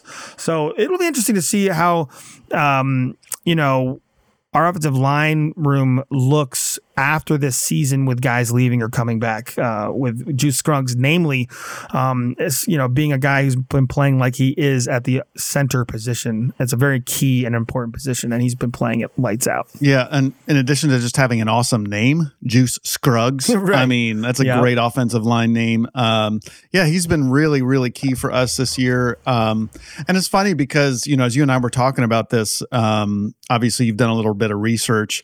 Um, thanks to that question, like you and I haven't heard a lot or read a lot about Juice Scruggs. He really is not like, you know, we read a lot of the beat writers um, and there's just not a lot that's been coming out uh, about him in particular. And um, so, you know, credit to my mom for, for asking that question. Well, what, what I yeah. wanted to say, and typically, Andy, what I just wanted to oh, say is, like, I was just curious, like, what caused you, you know, we, as we're learning about this and like what a great season he's been having, you know, you know, where did she, you know, have the idea to ask about it? And, you know, maybe she had read it somewhere or, you know, watched, uh, you know, Big Ten network coverage. And he, she just said this, um, that, that she was watching the game again and just thought about all the accuracy required of the center for every play to get off and then has to block well, um, the timing of the snap and then uh, protect the quarterback. So just kind of her own noticing just the the hard work that he's been doing in there that caused her to ask the question. So appreciate appreciate the question and uh, something I'll be uh, taking an eye uh, you know, keeping an eye out for uh, the next couple games, just uh, watching Juice Scruggs at work. And yeah, thanks for the question, Mom. Thanks, Mom. Thank you. And thank you for being you. Yeah. Um, thanks for being our mom. Yeah. Um, and thanks for listening. Um, one of our three regular listeners. All right. Here's our Rudy Rudy Glocker listened to our, our podcast last week, and he's like, we, we we mentioned how there's like only three listeners, which is not true, by the way. Um, but he's like, he texted me as as he was listening to. He's like, he's like, what am I? He's like, am I am I one of am I one of the three? He's like, I'm listening. Well, look, if you don't want to funny. be thought of a select few people who are listening to our podcast, and yes, it is more than three. Keep but, writing in. But uh, share the podcast with your friends. Let others know. Review it. Review it. Review Rate it. it. Um, you know, uh, Tom and I, uh, we have a, a pretty significant advertising budget of zero dollars. of zero dollars. So um, it's all word of mouth at this point. Love if you if you love what you're you're hearing, definitely share it. But uh, yeah, thanks thanks for uh, um, for mailing in. Um, we don't have uh, Rudy Glocker today, but we do have another regular contributor. Um, this is from Yole Betney, um, and uh, it's he's got a would you rather for us. Um, and this is what he says. This is a little more of a lighter question. He says, it wasn't pretty, uh, but pretty nice to pitch a shutout this week. Uh, I don't have a lot to think about, um, as I've already been uh, hashed out quite a bit, a lot of the, that he's he's wanted to, uh, which leads me to a, uh, a funnier would you rather this week. He says, the broadcast left a little to be desired with lack of context for things like Franklin doing push-ups, which got me to thinking, would you rather have to listen to a game announced by Brock Huard and Gary Danielson, or have to listen to a game announced by Booger McFarland and Joe Buck? Whoa. First of all, Brock Huard is nearly uh, like unlistenable uh, to me. Uh, and I don't know why. I... I don't know what it is about him, to be honest with you. He's, I'm sure he's a great guy. Um, he he has his own podcast that he, he does, and um, he's a you know former, I think, what, was he a Washington quarterback? I forget yeah, where he I went think to school. So. Um, Gary Danielson is such an Alabama homer that he's nearly unlistenable. I actually like Joe Buck. Yeah, I was going to um, say. I think, and by the way, I put Booger and Brock and Gary all in this pool of like, never do I want to hear them calling one of my games. um, but Joe, Joe is fine enough for me. Like I, I, I've got no real gripes with Joe Buck at all. So I'm going to choose Joe Buck and Booger McFarland. Um, I think Booger McFarland is actually hilarious to listen to from a, like, like he's so bad, it's almost hilarious. So like maybe that that it'll be an entertaining. Um, I agree. Pod, or, uh, excuse That's me, exactly broadcast. Because Joe, yeah, Joe Buck so Brock is, a- is not funny to me. D- Gary Danielson is not funny to me. Booker Booker can be like, at least you can make fun of it, and it's hilarious. You know. No, totally. So I'm taking Joe Buck and Booger McFarland for sure. And by the way, if you if there was a, a, a lot to be you know de, you know desired. um, Le- there was I can't what am I trying to say here if there was a lot left to be desired about the broadcast this b- past week, we're gonna be on a like D squad B T N crew for this Rutgers game, so I hold no hope Watch for, out. for this upcoming broadcast either. So, you know, pull up the the the radio if you can and listen to the Penn State, uh, you know, sports network for, um, you know, if you can sync up the the, the listening of uh, and watching, uh, that would be the way to do it, in my opinion. Yeah. Um, it, you know, and, and it's kind of kind of a, a preview of things to come with um, E S P N being cut out of the broadcast oh, yeah. of Big Ten yeah, games yeah, yeah. going forward. Um, I, I don't think the Fox crew, which also includes the B T N crew, I don't think they're they're really that great. Um, you know, part of it, like this this week's crew, I like, in terms of listening to them, which is my problem with Brock yeah. Huard, I can't yeah. take listening, and that's obviously there's a little bit of like, you know, subject subjectivity there. It's like, uh, you know, in terms of like having competence to call the game, Brock Huard's not the worst. I don't love his insights, but but you know, he at least seems to understand the game. I just can't stand listening to him. But the guys this week mm-hmm. who are calling the game, they seemed like they didn't even know anything meaningful about the games. They didn't uh, about the teams. They didn't seem to even like be paying attention to like the flow of the game. They were sort of just like yeah. on autopilot. So like, for example, when Cliff, uh, excuse me, Franklin was doing those push-ups and he had gotten this personal foul, like they didn't even bother to like see if we could call up an actual video of what that foul was, you know? And so all you get is this like out of context, like Franklin's doing push-ups because he got a personal foul ten minutes ago.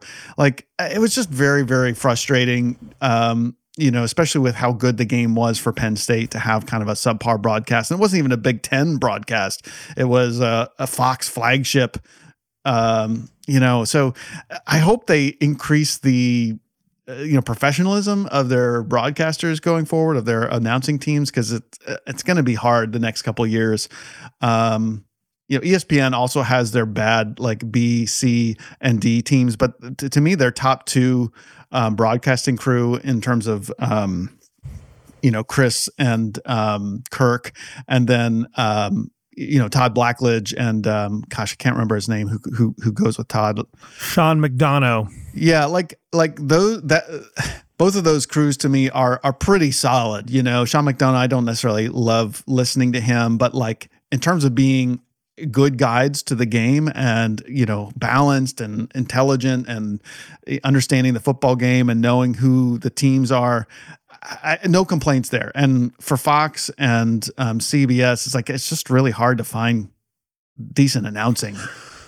Yeah, it's gonna be it's gonna be weird when E S P N's no longer in the mix for sure. I, I am kind of worried about w- how the broadcast will work, like beyond the the the the best game of the week. Whoever, wh- whatever these broadcast crews are, um, beyond the game of the week in the Big Ten, like wh- what are we gonna what are we gonna get? Who are we gonna get on C B S? Who are we gonna get on Fox? Who are we gonna get on B T N? Who are we gonna get on N B C? When like I don't I don't know how how it all shakes out. Is N B C just one primetime game? Like yeah, or are there multiple the games is. happening on N B C at the same time? Yeah. So N B C we'll, I think we'll, does we'll better for out. announcers generally. I mean, they don't have a huge Huge, deep crew, and so like, what's going to happen when they have Notre Dame plus, you know, a Big Ten night game, and you know, we're going to get a B and C crew. You know, um, you know, the Monday Night Football crew, I think, is generally pretty good compared to all the other crews that are out there. So, um, I don't know. It's just it's part of the the the pleasure of watching the game is having a, a you know, good set of announcers that can actually, you know, take you through the game and help you see things that you don't see normally. And um, so that, that's a knock, I think, on Fox right now and the Big Ten network. So uh, we'll see. Maybe maybe the infusion of cash will help help with that factor. And uh, a lot of, there's been a lot of like changes of announcers, you know, going from um, you know one uh, crew to another. Like Joe Buck is Monday Night Football now, right? Yeah, the, Joe Buck and um, uh, Troy Aikman left. Oh, they were traded. Yeah, they left Fox, traded, right? Uh, yeah, they left Fox. Um, and uh, just a fun, I think I mentioned it earlier in the season. I can't remember if I did here or not, but um, the part of that swapping from Fox to E S P N was the Penn State-Purdue game went from E S P N to Fox in that swap of uh, broadcasters. Pretty, pretty hilarious. Um, but I'm not sure why, but you know, Mike Tirico, he used to be with E S P N and, and, you know, now he's with N B C. So, you know, it's possible in the next few years, we're going to see some swapping of, of announcer crews and, and maybe that'll bode well eventually, but hey, thanks for the question, Yole Betanay. Um, And he says, uh, one final P S, uh, my daughters call him Booger McFartland. Booger McFartland, so the Fartland of America. So, uh, I guess uh, I guess Joel's not the only one in his house who doesn't like Booger. Um, all right, last question in the mailbag. Um, this is from also a first-time writer, uh, Sue Rapine. Sue, thanks for writing in. Really appreciate your engagement. Um, here's what she says. Uh, Hopefully we're pronouncing your last name correctly. Yes. Uh, please correct me if I'm wrong. Um, we'll get it right next yeah. time. Um, anyway, she says, love your podcast. I'm always eager for the next episode. Thanks for that comment. Um, do you think that if Penn State were to win their last three games, and she says I probably should be knocking on wood there, uh, what are the chances that Penn State might meet Alabama in a bowl game? Because in her opinion, we need a signature win. She signs off with, we are, and I say Penn State. Uh, Penn what do you think, State. bro? Well, the chances that we meet Alabama in a bowl game, I don't think are great right now. Um, I I think that the game that we would be playing uh, in the New Year's Six would not involve uh, an S E C team uh, either way. I don't like the, if we don't make the Rose Bowl, I don't know what our chances are like of making a New Year's Six bowl. I think that um, some other things need to fall into place in order for us to be in line for uh, an alternative New Year's Six bowl, and some other teams kind of stand in the way right now of that. Um, so as it stands, some projections have uh, Bama and North Carolina playing in the uh, Orange Bowl. Um, so I, you know, I there is a chance that a Big Ten team can get in there, but but U N C I think will be a one-loss team and has. A, The A C C has a, a first dibs, I think, within um, the Orange Bowl like pecking order of of who would who would play there. So I think as it stands right now, U N C might end up block be blocking us, um, and Notre Dame is another possibility. But I, I think that the A C C and the Big Ten have pecking order rights over Notre Dame. There, it's really just all about who the C F P ranks and where they rank them. Um, so, but, so I think the chances aren't great, but the chances are decent as of right now that, that we could still see a Rose Bowl, um, shot. And that would be against, um, you know, the, the, the Pac twelve winner, um, in either Oregon or U S C. So that would be the, the that would be an opportunity for a statement win. Um, Certainly, playing Alabama would be a, a, a possibility for a signature win. Um, I just I, I, it's hard to see that right now. There's still a lot of still a lot that has to unfold when it comes to these last two weeks and in, in conference championship games before we can really start crystallizing how we view Penn State's um, bowl hopes. And I think one that keeps coming up for Penn State is as far as like being the more likely bowl game that we're seeing.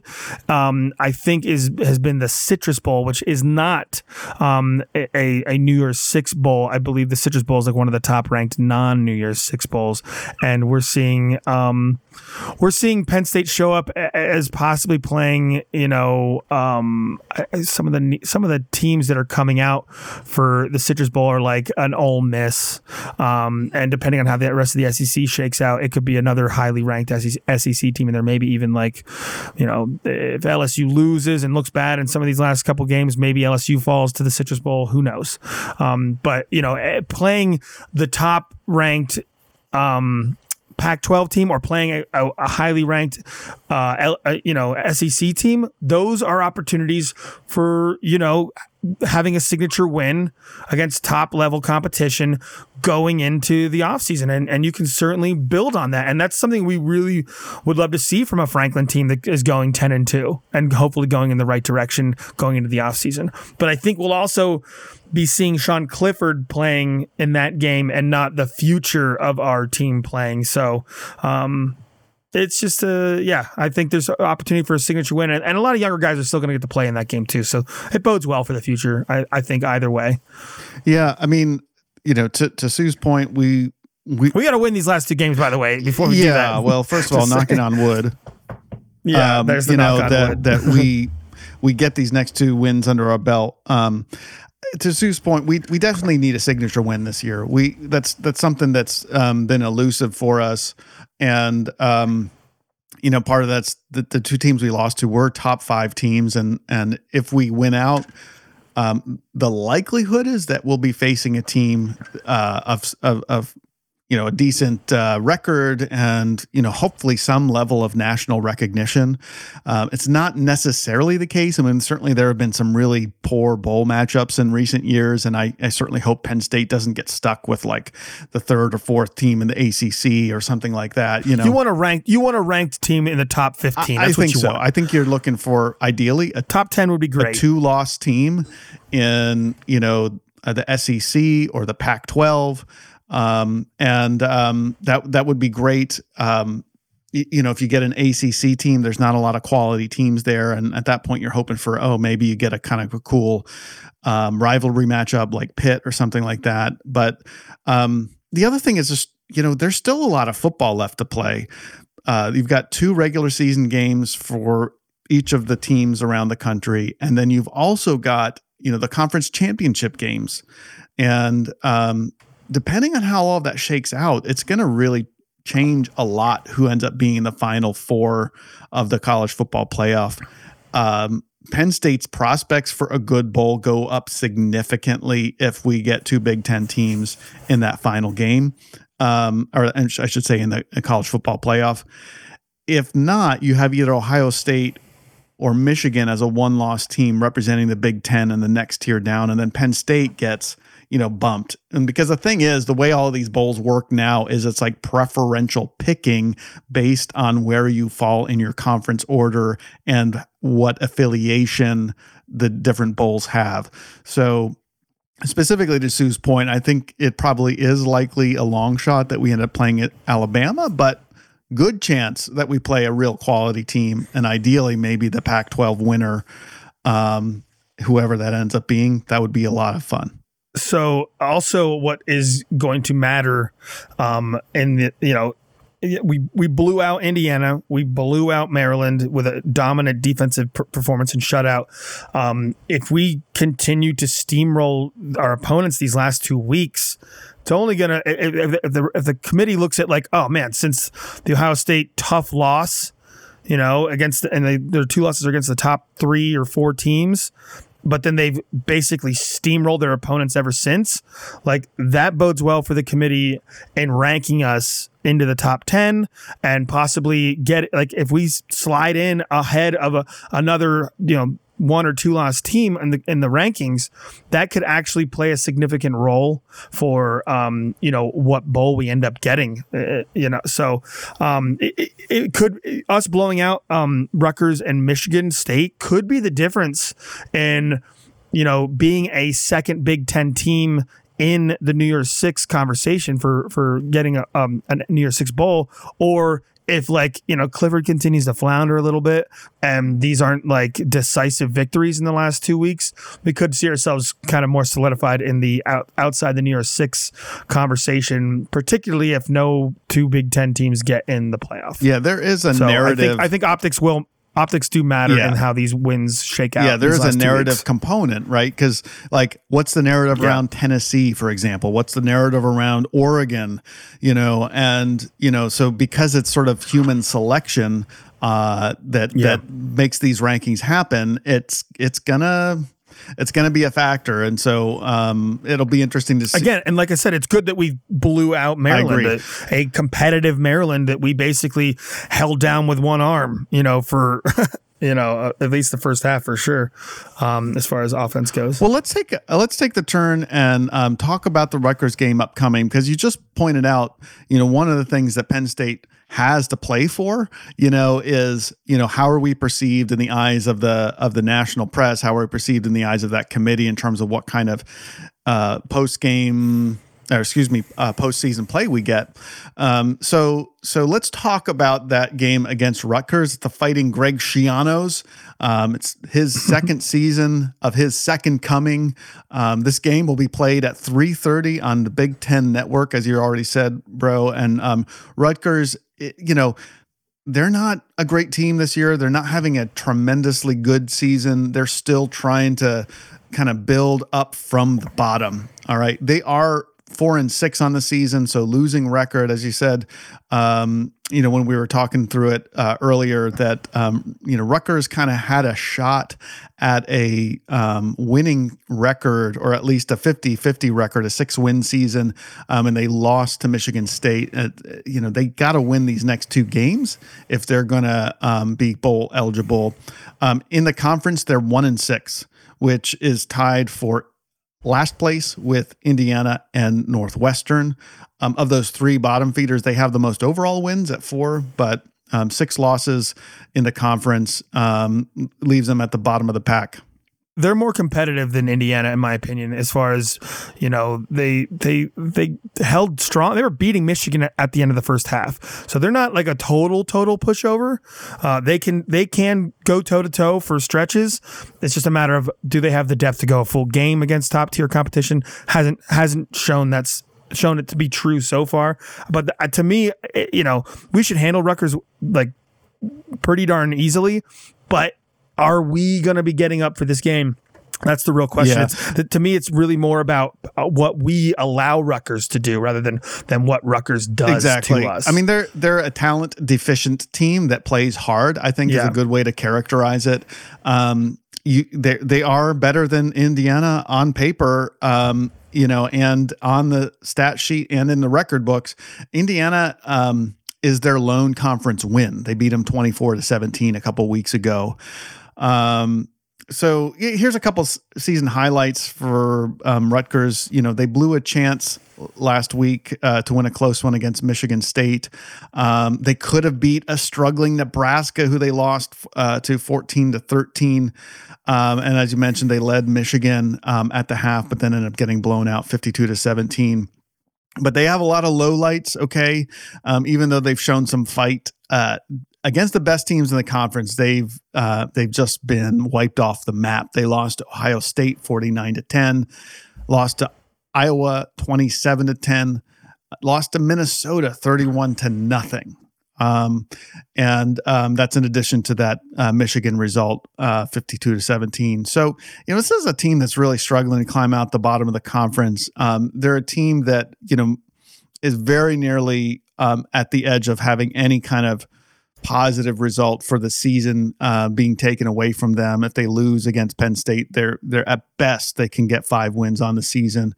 Um, and I don't even know if they let five win teams play bowl games anymore. Um, so, uh, here's the other thing I wanted to mention. And, you know, again, I don't just don't know how much, how much this makes a difference to, to what we're going to see. Um, after that Nebraska game where they lost fourteen to thirteen, they fired their offensive coordinator. Shiano let him go.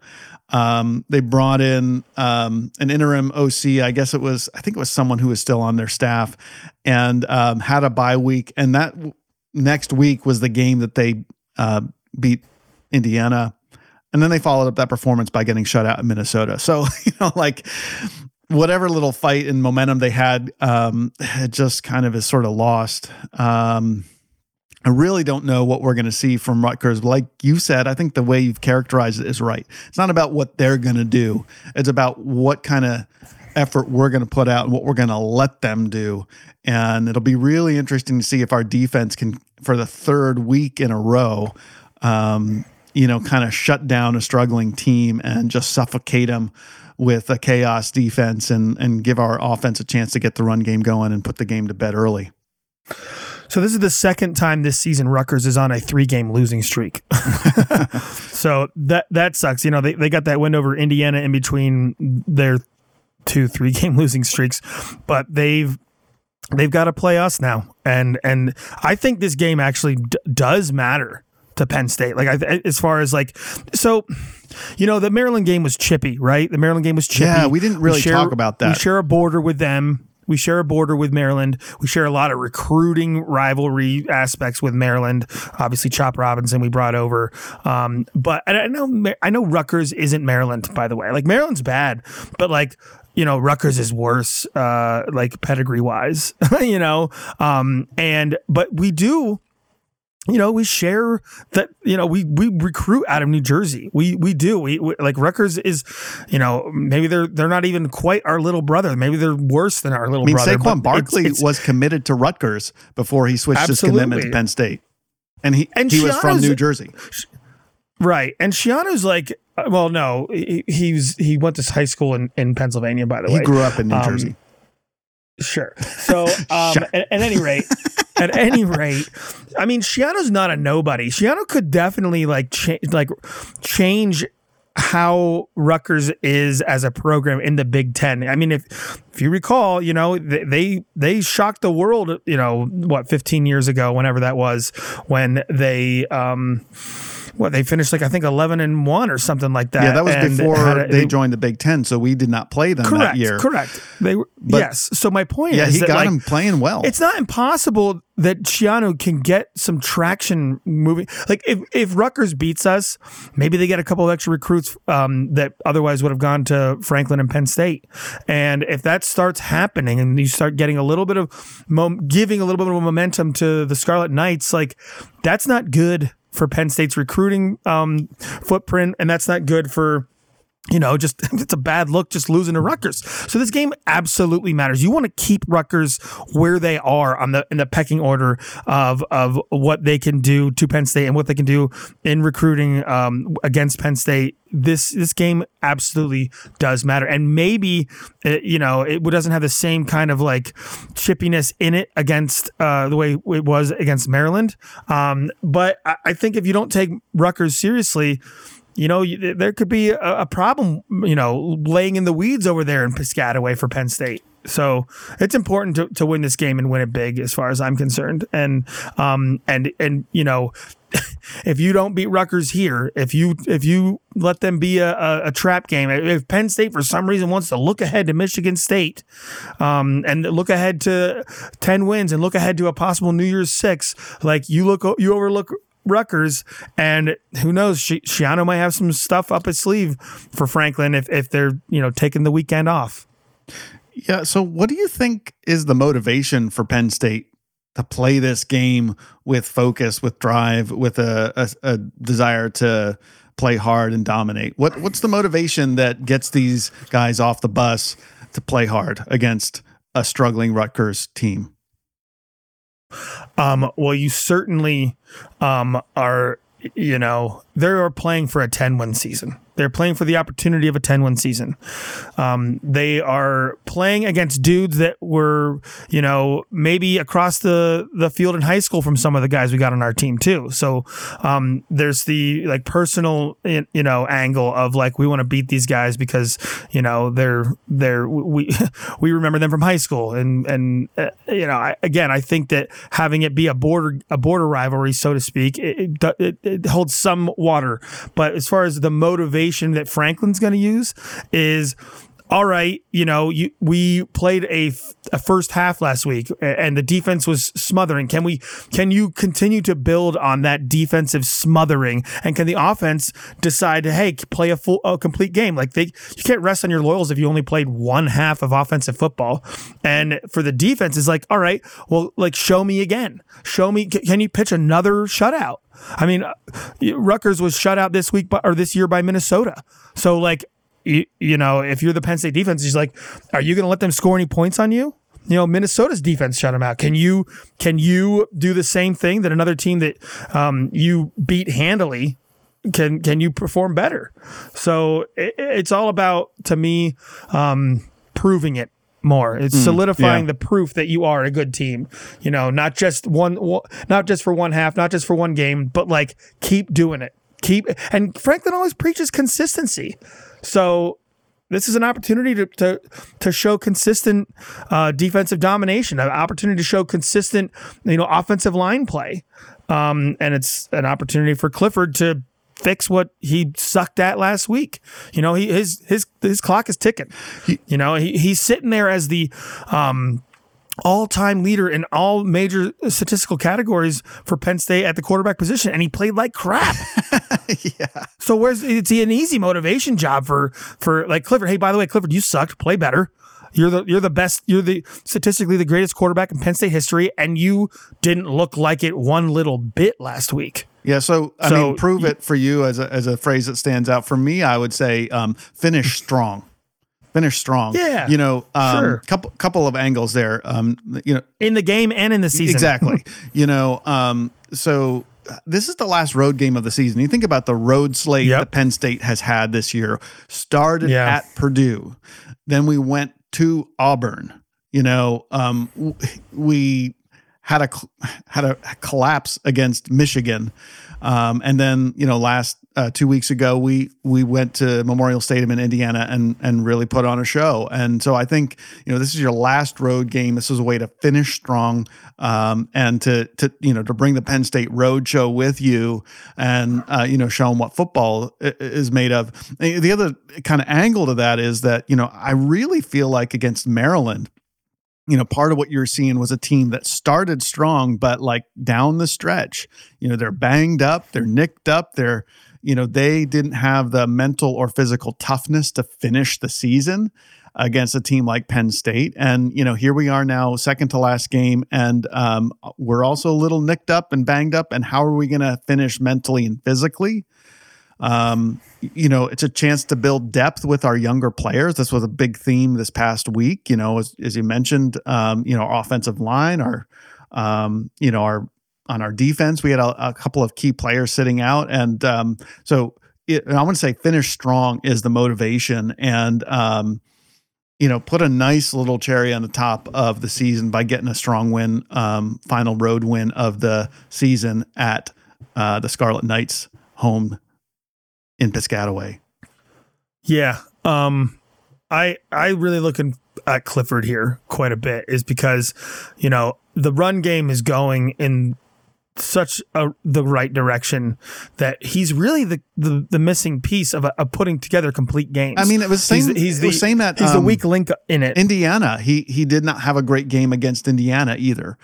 And so like, really, this is two weeks yeah. in a row against, you know, subpar, um, opponents that he, you know, and it should be that a, a, a dominating run game should open up the passing game for a quarterback who's not a great quarterback, but if you don't have to win it at the quarterback position and the run game is going, you should have an easy day. You He, he has struggled to take command yeah. in games.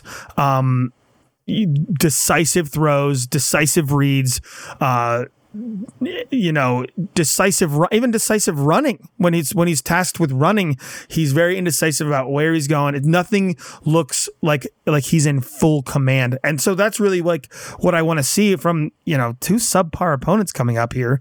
Um, like you, uh, you should go out there and believe your. in command and act like you're in command.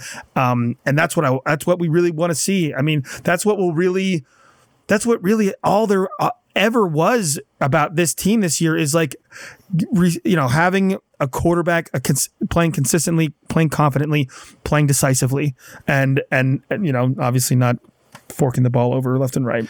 In the middle so, of their offensive woes, Iowa put up twenty-seven points against Rutgers. Yeah. You know, like Spencer Petras, you know, who's by far been, you know, kind of the worst of the big name quarterbacks in in the Big Ten. You know, he led their team to twenty-seven points on on that day. I, I really don't think there's any excuse for Penn State's offense to um you know, to get anything less than, you know, forty or so points. And Sean Clifford really ought to have a chance to have a good day. Um, I just looked up the weather. It's going to be chilly.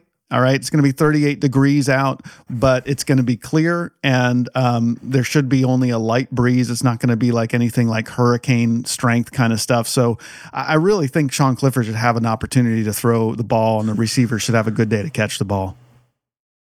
How much do you think it's weighing? Do you th- do you think it's weighing on Clifford that everybody wants him out? I mean, maybe. No, really. I mean, uh, he, he he had to address those questions yeah. this past week um, after the game, and he's just like he's like honestly, he's like I'm just really appreciative that I'm here and have these opportunities. I mean, we're talking about the all-time leading statistical, you know, all-time uh, leader in all the major statistics in Penn State history, and we are over it. Like we like on a day that he should be celebrated.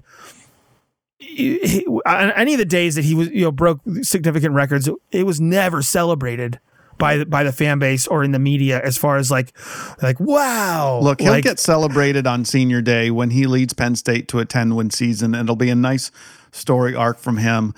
I, I, yeah, but but do you think it's affecting his play? I, do you think it's affecting uh, his psyche? Do you I think mean, it's who knows? Seriously, Look, I'm asking the I'm asking you the question. I, I think it's hard to say. You know, and Clifford's always been a guy that says the right thing.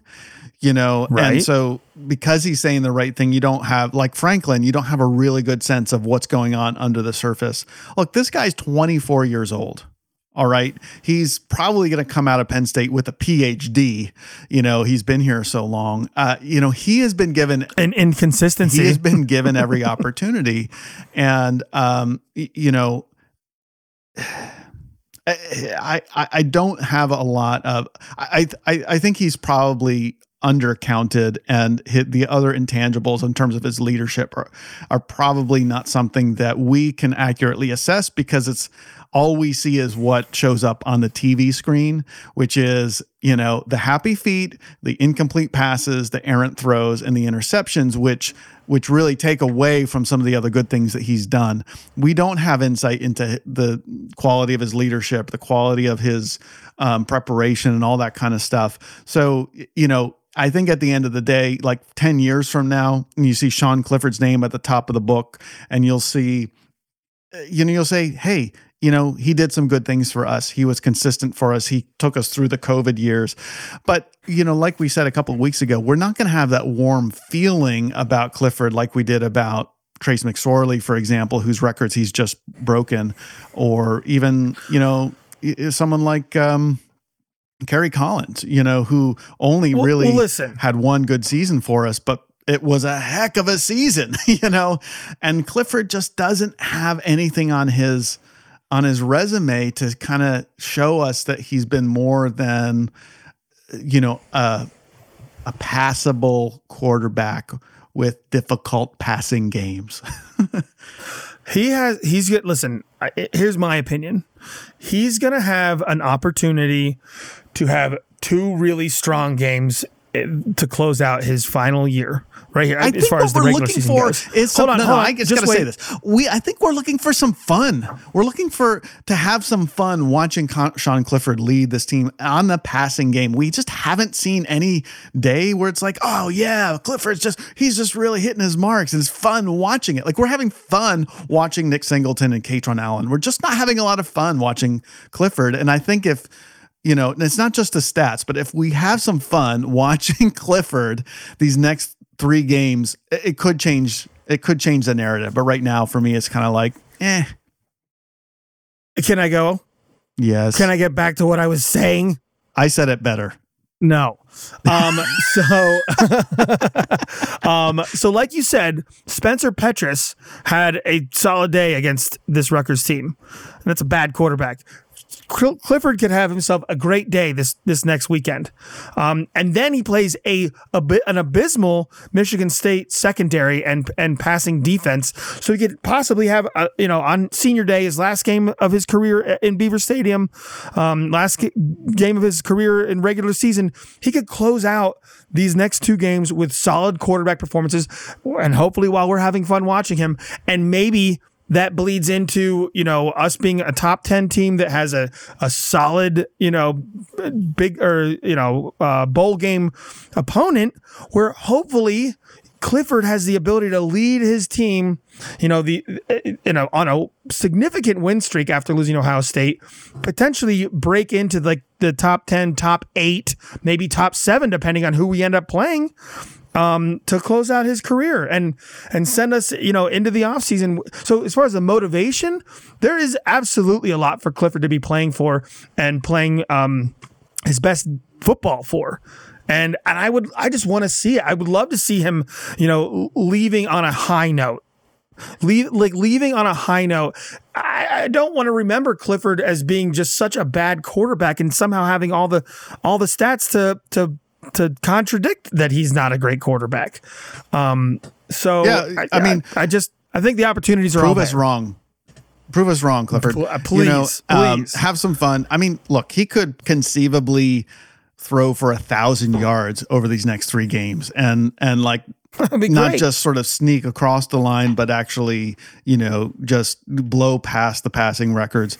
Um, Listen, I don't even care if he throws for three hundred yards a game. I just want him to to, to complete like, you know, sixteen of nineteen passes yeah, for two hundred twenty-five yards and, and two touchdowns. Fun, like that would be fine. Run the offense. It could happen. yeah. And I would love if it happens. Um, by the way, we said the same thing about Michigan State last year. Terrible pass defense and Sean Clifford and he lost didn't, the and game he did not throw, for us. Yeah. Yes, so, I know. I'm aware. You know. We'll see. We'll see. Uh, change the narrative, man. Let, that, that'd be awesome. Um, it, you know, let's get to predictions, you know, keys to the game. What do you think? What are you going to see? What do you want to see? What's the score going to be? Man, I, I, I like a, I want to like, I want a bold prediction of a, a, a back-to-back shutout. Yeah. Would let's be do it. Like that. Let's go into their, you know, Penn State in the past has gone into Rutgers, and we have had, the, you know, by, by the end of the first half or the end of the game, we had uh, Penn State faithful controlled that crowd, yep. and Let's they were all that was left.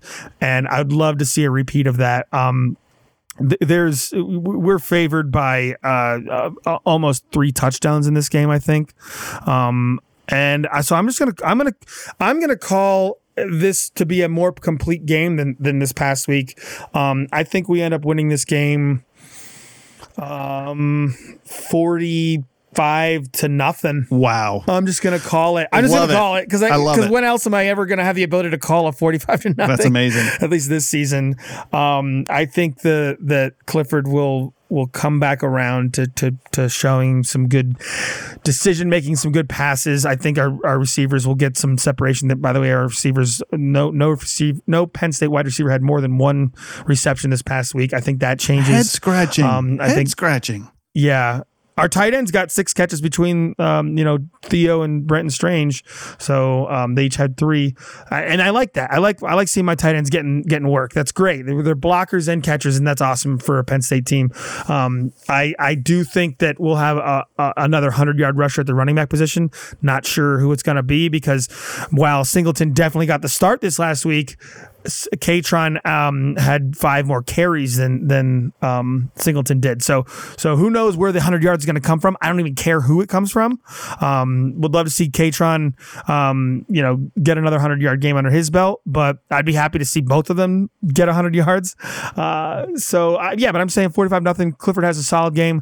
Running backs look great. Defense just swarms and smothers again. I hope that they I hope that they are now playing at the, the kind of level where they can just Just walk in and say, yeah, we're not going to g- give you any points. You know, sounds good, man. Um, I'm I'm going. I'm a little more um, conservative on the offense. I, I you know it it is going to be a chilly day. I think you know it'll be a little cold. I think the offense will maybe play a little. The run game's gonna gonna dominate. Um, I I I'm calling for a thirty-eight to three victory.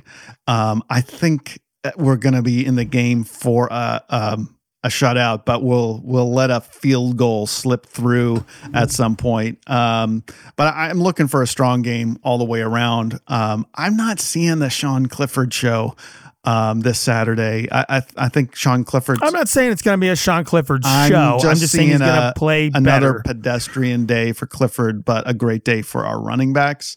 And uh, you know, we come away needing one more win. Um, to to seal a ten-win season, which will feel great. Um, before we close, man, I, I just thought um, we'd do the same thing we did last week is just talk about some of the other games um, because there are some interesting sure. things going on. And, um, you know, like this past week in particular, you know, by the second half, I was a lo- lot less engaged with that Penn State game. I was thinking, what else is on? Um, so this week, I, I just want to... Um, touch on a couple of the games. Uh, here's what's coming in the noon slot. We already talked about this one a little bit. Illinois at Michigan on A B C.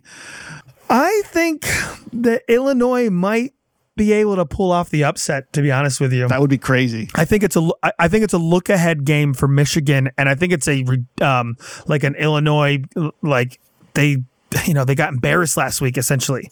And, um, they got, they need to pick up their, their, the pieces. If they want to, you know, make the Big Ten championship game, this is a must win for Illinois.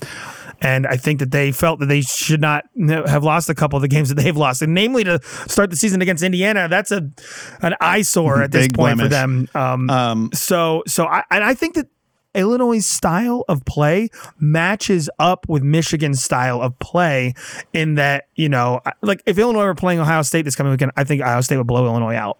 Um, but since it's Michigan, I just think it, it's similar enough in styles that they could play a similar game and um, just, you know, haymaker, you know, kind of like um, uh, like the uh, the trench warfare that's going to be happening in this game is going to be on display. And I think it's going to be like haymakers in the trenches. It should be an interesting one. That's probably the game that I'll watch. Um, by the way, unfortunate to say it, our rooting interest is for Michigan to win. Yeah, obviously, but I th- I'm just telling you what my what I think can happen. Yeah. Um, uh, other rooting interest, um, we, we've got a game that I have no interest in watching. Um, Northwestern at Purdue on Fox Sports One, also at noon. We- Wait. Wait, wait, wait, wait, wait, wait, wait. Okay. Wait, wait, wait. I just thought of something here. All right. Going back to Illinois, Michigan. If Michigan loses to unranked Illinois and then loses to Ohio State, does that mean we be in line for the Rose Bowl? Mm, now that's interesting. I mean, they could drop. No, because they still hold the tiebreaker dr- against us. Uh, but not. But th- if that we doesn't have matter. An equal record, they still hold the tiebreaker in terms of like the. But the C F P ranking is where it, that comes into play. It has nothing to do with. Oh, interesting. With, with, mm. I think okay. that's the Rose Bowl's decision. All right, little wild card here, but I still think Michigan's going to win the game. So I, I think we want like the game with Ohio State, but I understand what you're saying. I mean, how joyful would it be to have a late season Michigan collapse? That would be so amazing. That would be great. That would be great. Well, honestly, I'm I'm all for it. Because Harbaugh just had the like, it's been a fun ride quote. You know, getting their it's their first ten win season in like over a decade, maybe two. So, um, oh, that's an interesting thought, man. Um, Come on, okay, now. So yeah. um, well, in any case, um, on the other side of the coin in the West, um, Purdue's playing Northwestern. Um, we want Purdue to win that one.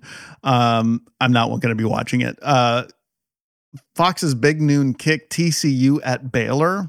Uh, like we were talking about earlier, I think we want T C U to lose this one. Uh, I'm not sure if that's going to happen. Baylor hasn't been great this year. Actually, I'm yeah, I'm game. I'm game to see T C U lose, and then also lose in the in the Big twelve championship game to whoever's the number two Big twelve team. So I, I want to see T C U go down. Last game in the noon sure. slot. Uh, this is a bit of a joke, but UMass at Why'd Texas A and M.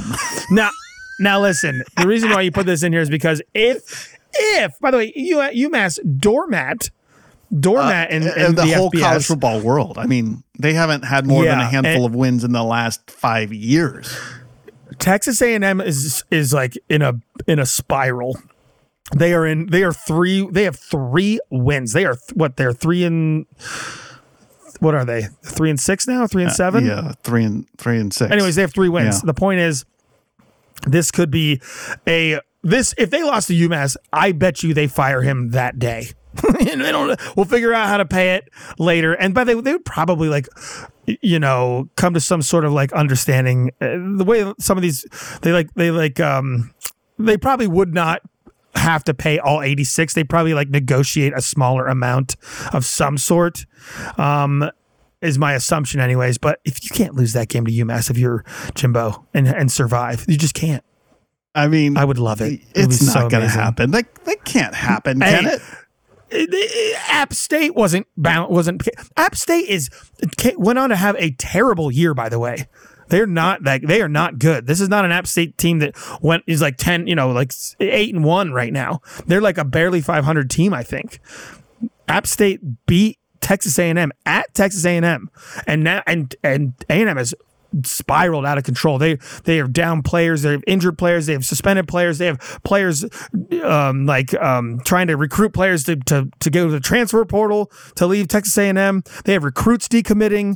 Like it is it is a problem happening over there in, in College Station. Yeah. So uh, let me just say, uh, Texas A and M is not going to lose to UMass. Their one win on the season is to Stony I'm Brook. Calling it. I'm calling they it. They lost twenty-eight UMass nothing to Temple. Them. They're they lost beat, fifty-five to ten to Toledo. They're going to beat Texas A and M. Okay. Oh my gosh. That's amazing. All right, next. All right. Um, in the three thirty slot, um, Georgia at Kentucky. Uh, could Kentucky come back and play spoiler? Um, well, it's at Kentucky. That helps. Yeah. This is a this is a Kentucky. I think Kentucky has maybe lost two or three in a row. Yep. They've definitely lost two in a row. Um But if Will Levis ever wanted to have a signature like game win, whatever, now's the time. Number one, Georgia coming to coming to town, and you know I don't think they can do it. But stranger things have happened because who's Georgia playing next week? Do we know? Louisville. Do we have any idea? I don't either. It's Louisville. Do they play a? a oh, if Georgia plays Louisville. No, who does Georgia oh, my play bad. Next Sorry. week? Um, do you know offhand? Um, I'll pull it up right now. Uh, they play L S U. Yeah, because, no, no. They played okay. Georgia Tech, then L S U. Oh, yeah, that's their ri- end-of-season rivalry against the their A C C uh, in-state rival. So they it doesn't. This is this is Georgia's last uh, S E C game of their of their season, last regular season, and I think they can lose it. They can lose it yeah, the regular season. They can lose this game and still make the the, the playoff. Yeah, they're already the, locked or, in against me, L S U for the for the. But even if they, yeah, so. I mean, we definitely want Kentucky to win that game. The b- bottom line, I, that's what I want. Not going to happen, but, but I don't be, know. It'd be amazing if it did. I don't think that. I don't think that it um, will really damage Georgia's ability to a win their conference and b get in the playoff. I mean, what you, you know? what you could do if if Georgia happens to lose this game is you could have Georgia as a one loss um, could could end up. Going into that S E C championship game against two-loss L S U, right. And then lose, and then you've got an S E C mm-hmm. champ with two losses. The two losses, you know, and so then and then chaos. Georgia with two losses yeah. sitting there. So yeah, um, so we're rooting for it. We're rooting for the chaos. In that same window at four p.m., you've got Iowa at Minnesota. As you were saying earlier, um, Iowa is. In the mix for that Big Ten West champ, and, and Minnesota can knock them off to give Baylor, no, excuse me, not Baylor, Purdue, the inside track to the Big Ten West, and which gives Penn State a win over the Big Ten West division. So we're, I think we're rooting for Minnesota at that point. Um, what what if what if Illinois beats Michigan, um, and then they win their last game of the season? Go then they go to the college, or excuse me, they go to the Big Ten championship game. Michigan. Um, Uh, who like who would you want to win the the the, the game the, the Big Ten the game? Yeah, uh, uh, one loss one loss Michigan or undefeated Ohio State. I don't know. I'm serious. Like I don't know. I, I if Michigan beats um.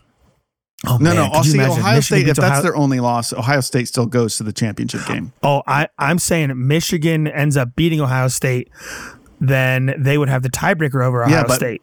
Michigan would have two losses if they lose to Illinois. And Ohio State no. would still go in with no. a one loss. No, no, no, no. I said if they beat Ohio State, you dummy. Follow the logic here. If you said you said if Michigan loses to Illinois and then Michigan loses to Ohio State. No, I said if they beat Ohio oh, State. You're not listening no, to me. So Michigan beats okay. Ohio State, and then it's a rematch of Illinois and Michigan and the, in the in the Big Ten championship game. And what if Illinois wins again, and a four-loss Illinois team wins the oh, Big that's Ten? That's amazing. And neither Michigan or Ohio State, or Ohio State would probably still yeah, get still in get the, the, the playoff with with not with it being a one-loss non-college non. Conference champion. I mean, I, I it would, you know, that's just like, uh, you know, the Schadenfreude. You know, you just w- hoping for chaos, and and that's the chaos I but, want. That's the chaos what, I want. What, and by what the way, in that Penn scenario, State have the best Penn result State would still get the Rose at Bowl. The end of the season. I think is that you you have two Big Ten entrants into the C F P, and then Penn State is the next man up. So, um, I want chaos. All right, last two. We, we're gonna we're gonna cut this thing off. Um, in the evening, you got U S C at U C L A on Fox at eight p.m. So that game matters because A, U S C's ranked ahead of us, and B, U C L A and U S C are both coming into the Big Ten uh, the next year or the year yeah. after. I forget now. Um, but U C L A can play spoiler, uh, and that'll be a, a significant game in multiple um, grand schemes of of Penn State, you know, rooting interests. And also out west, uh, the late game, ten thirty p.m. on E S P N, Utah at Oregon. If you stayed up for this last week's Pac twelve After Dark late game, which was U C L A getting beat by Arizona, you're going to want to stay up for this game too. Utah at Oregon is going to be a big, big showdown between uh, basically they'll it'll be whoever wins that game is going to go represent the um, Pac twelve North in the, the Pac twelve title game against probably the winner of the U S C U C L A game. I think anyways. Yeah. Well, um, that about does it for us. Um, of course, we've got a um, Penn State game this weekend on the Big Ten Network at three thirty against the Scarlet Knights of Rutgers. Um, it'll be in Piscataway, and uh, hopefully uh, going to have a big day for Penn State and uh, start checking one more box on the way to a ten-win season. Um I'll be watching, bro. I know you'll be watching, and we'll talk all about it next week. Uh, but until then, bro, it always starts with I love you. And it ends with I love you. It always starts with I love you. It always ends with I love you. We are Penn State. Amazing. I'm so hungry right now. Me too. Thanks for listening to the Blue and White Brothers. Join us next time for another great episode about Penn State football. Want to make sure you don't miss an episode? Be sure to hit subscribe before you go. And if you enjoyed the show, please don't hesitate to give us a five-star review with overwhelming words of adulation and praise.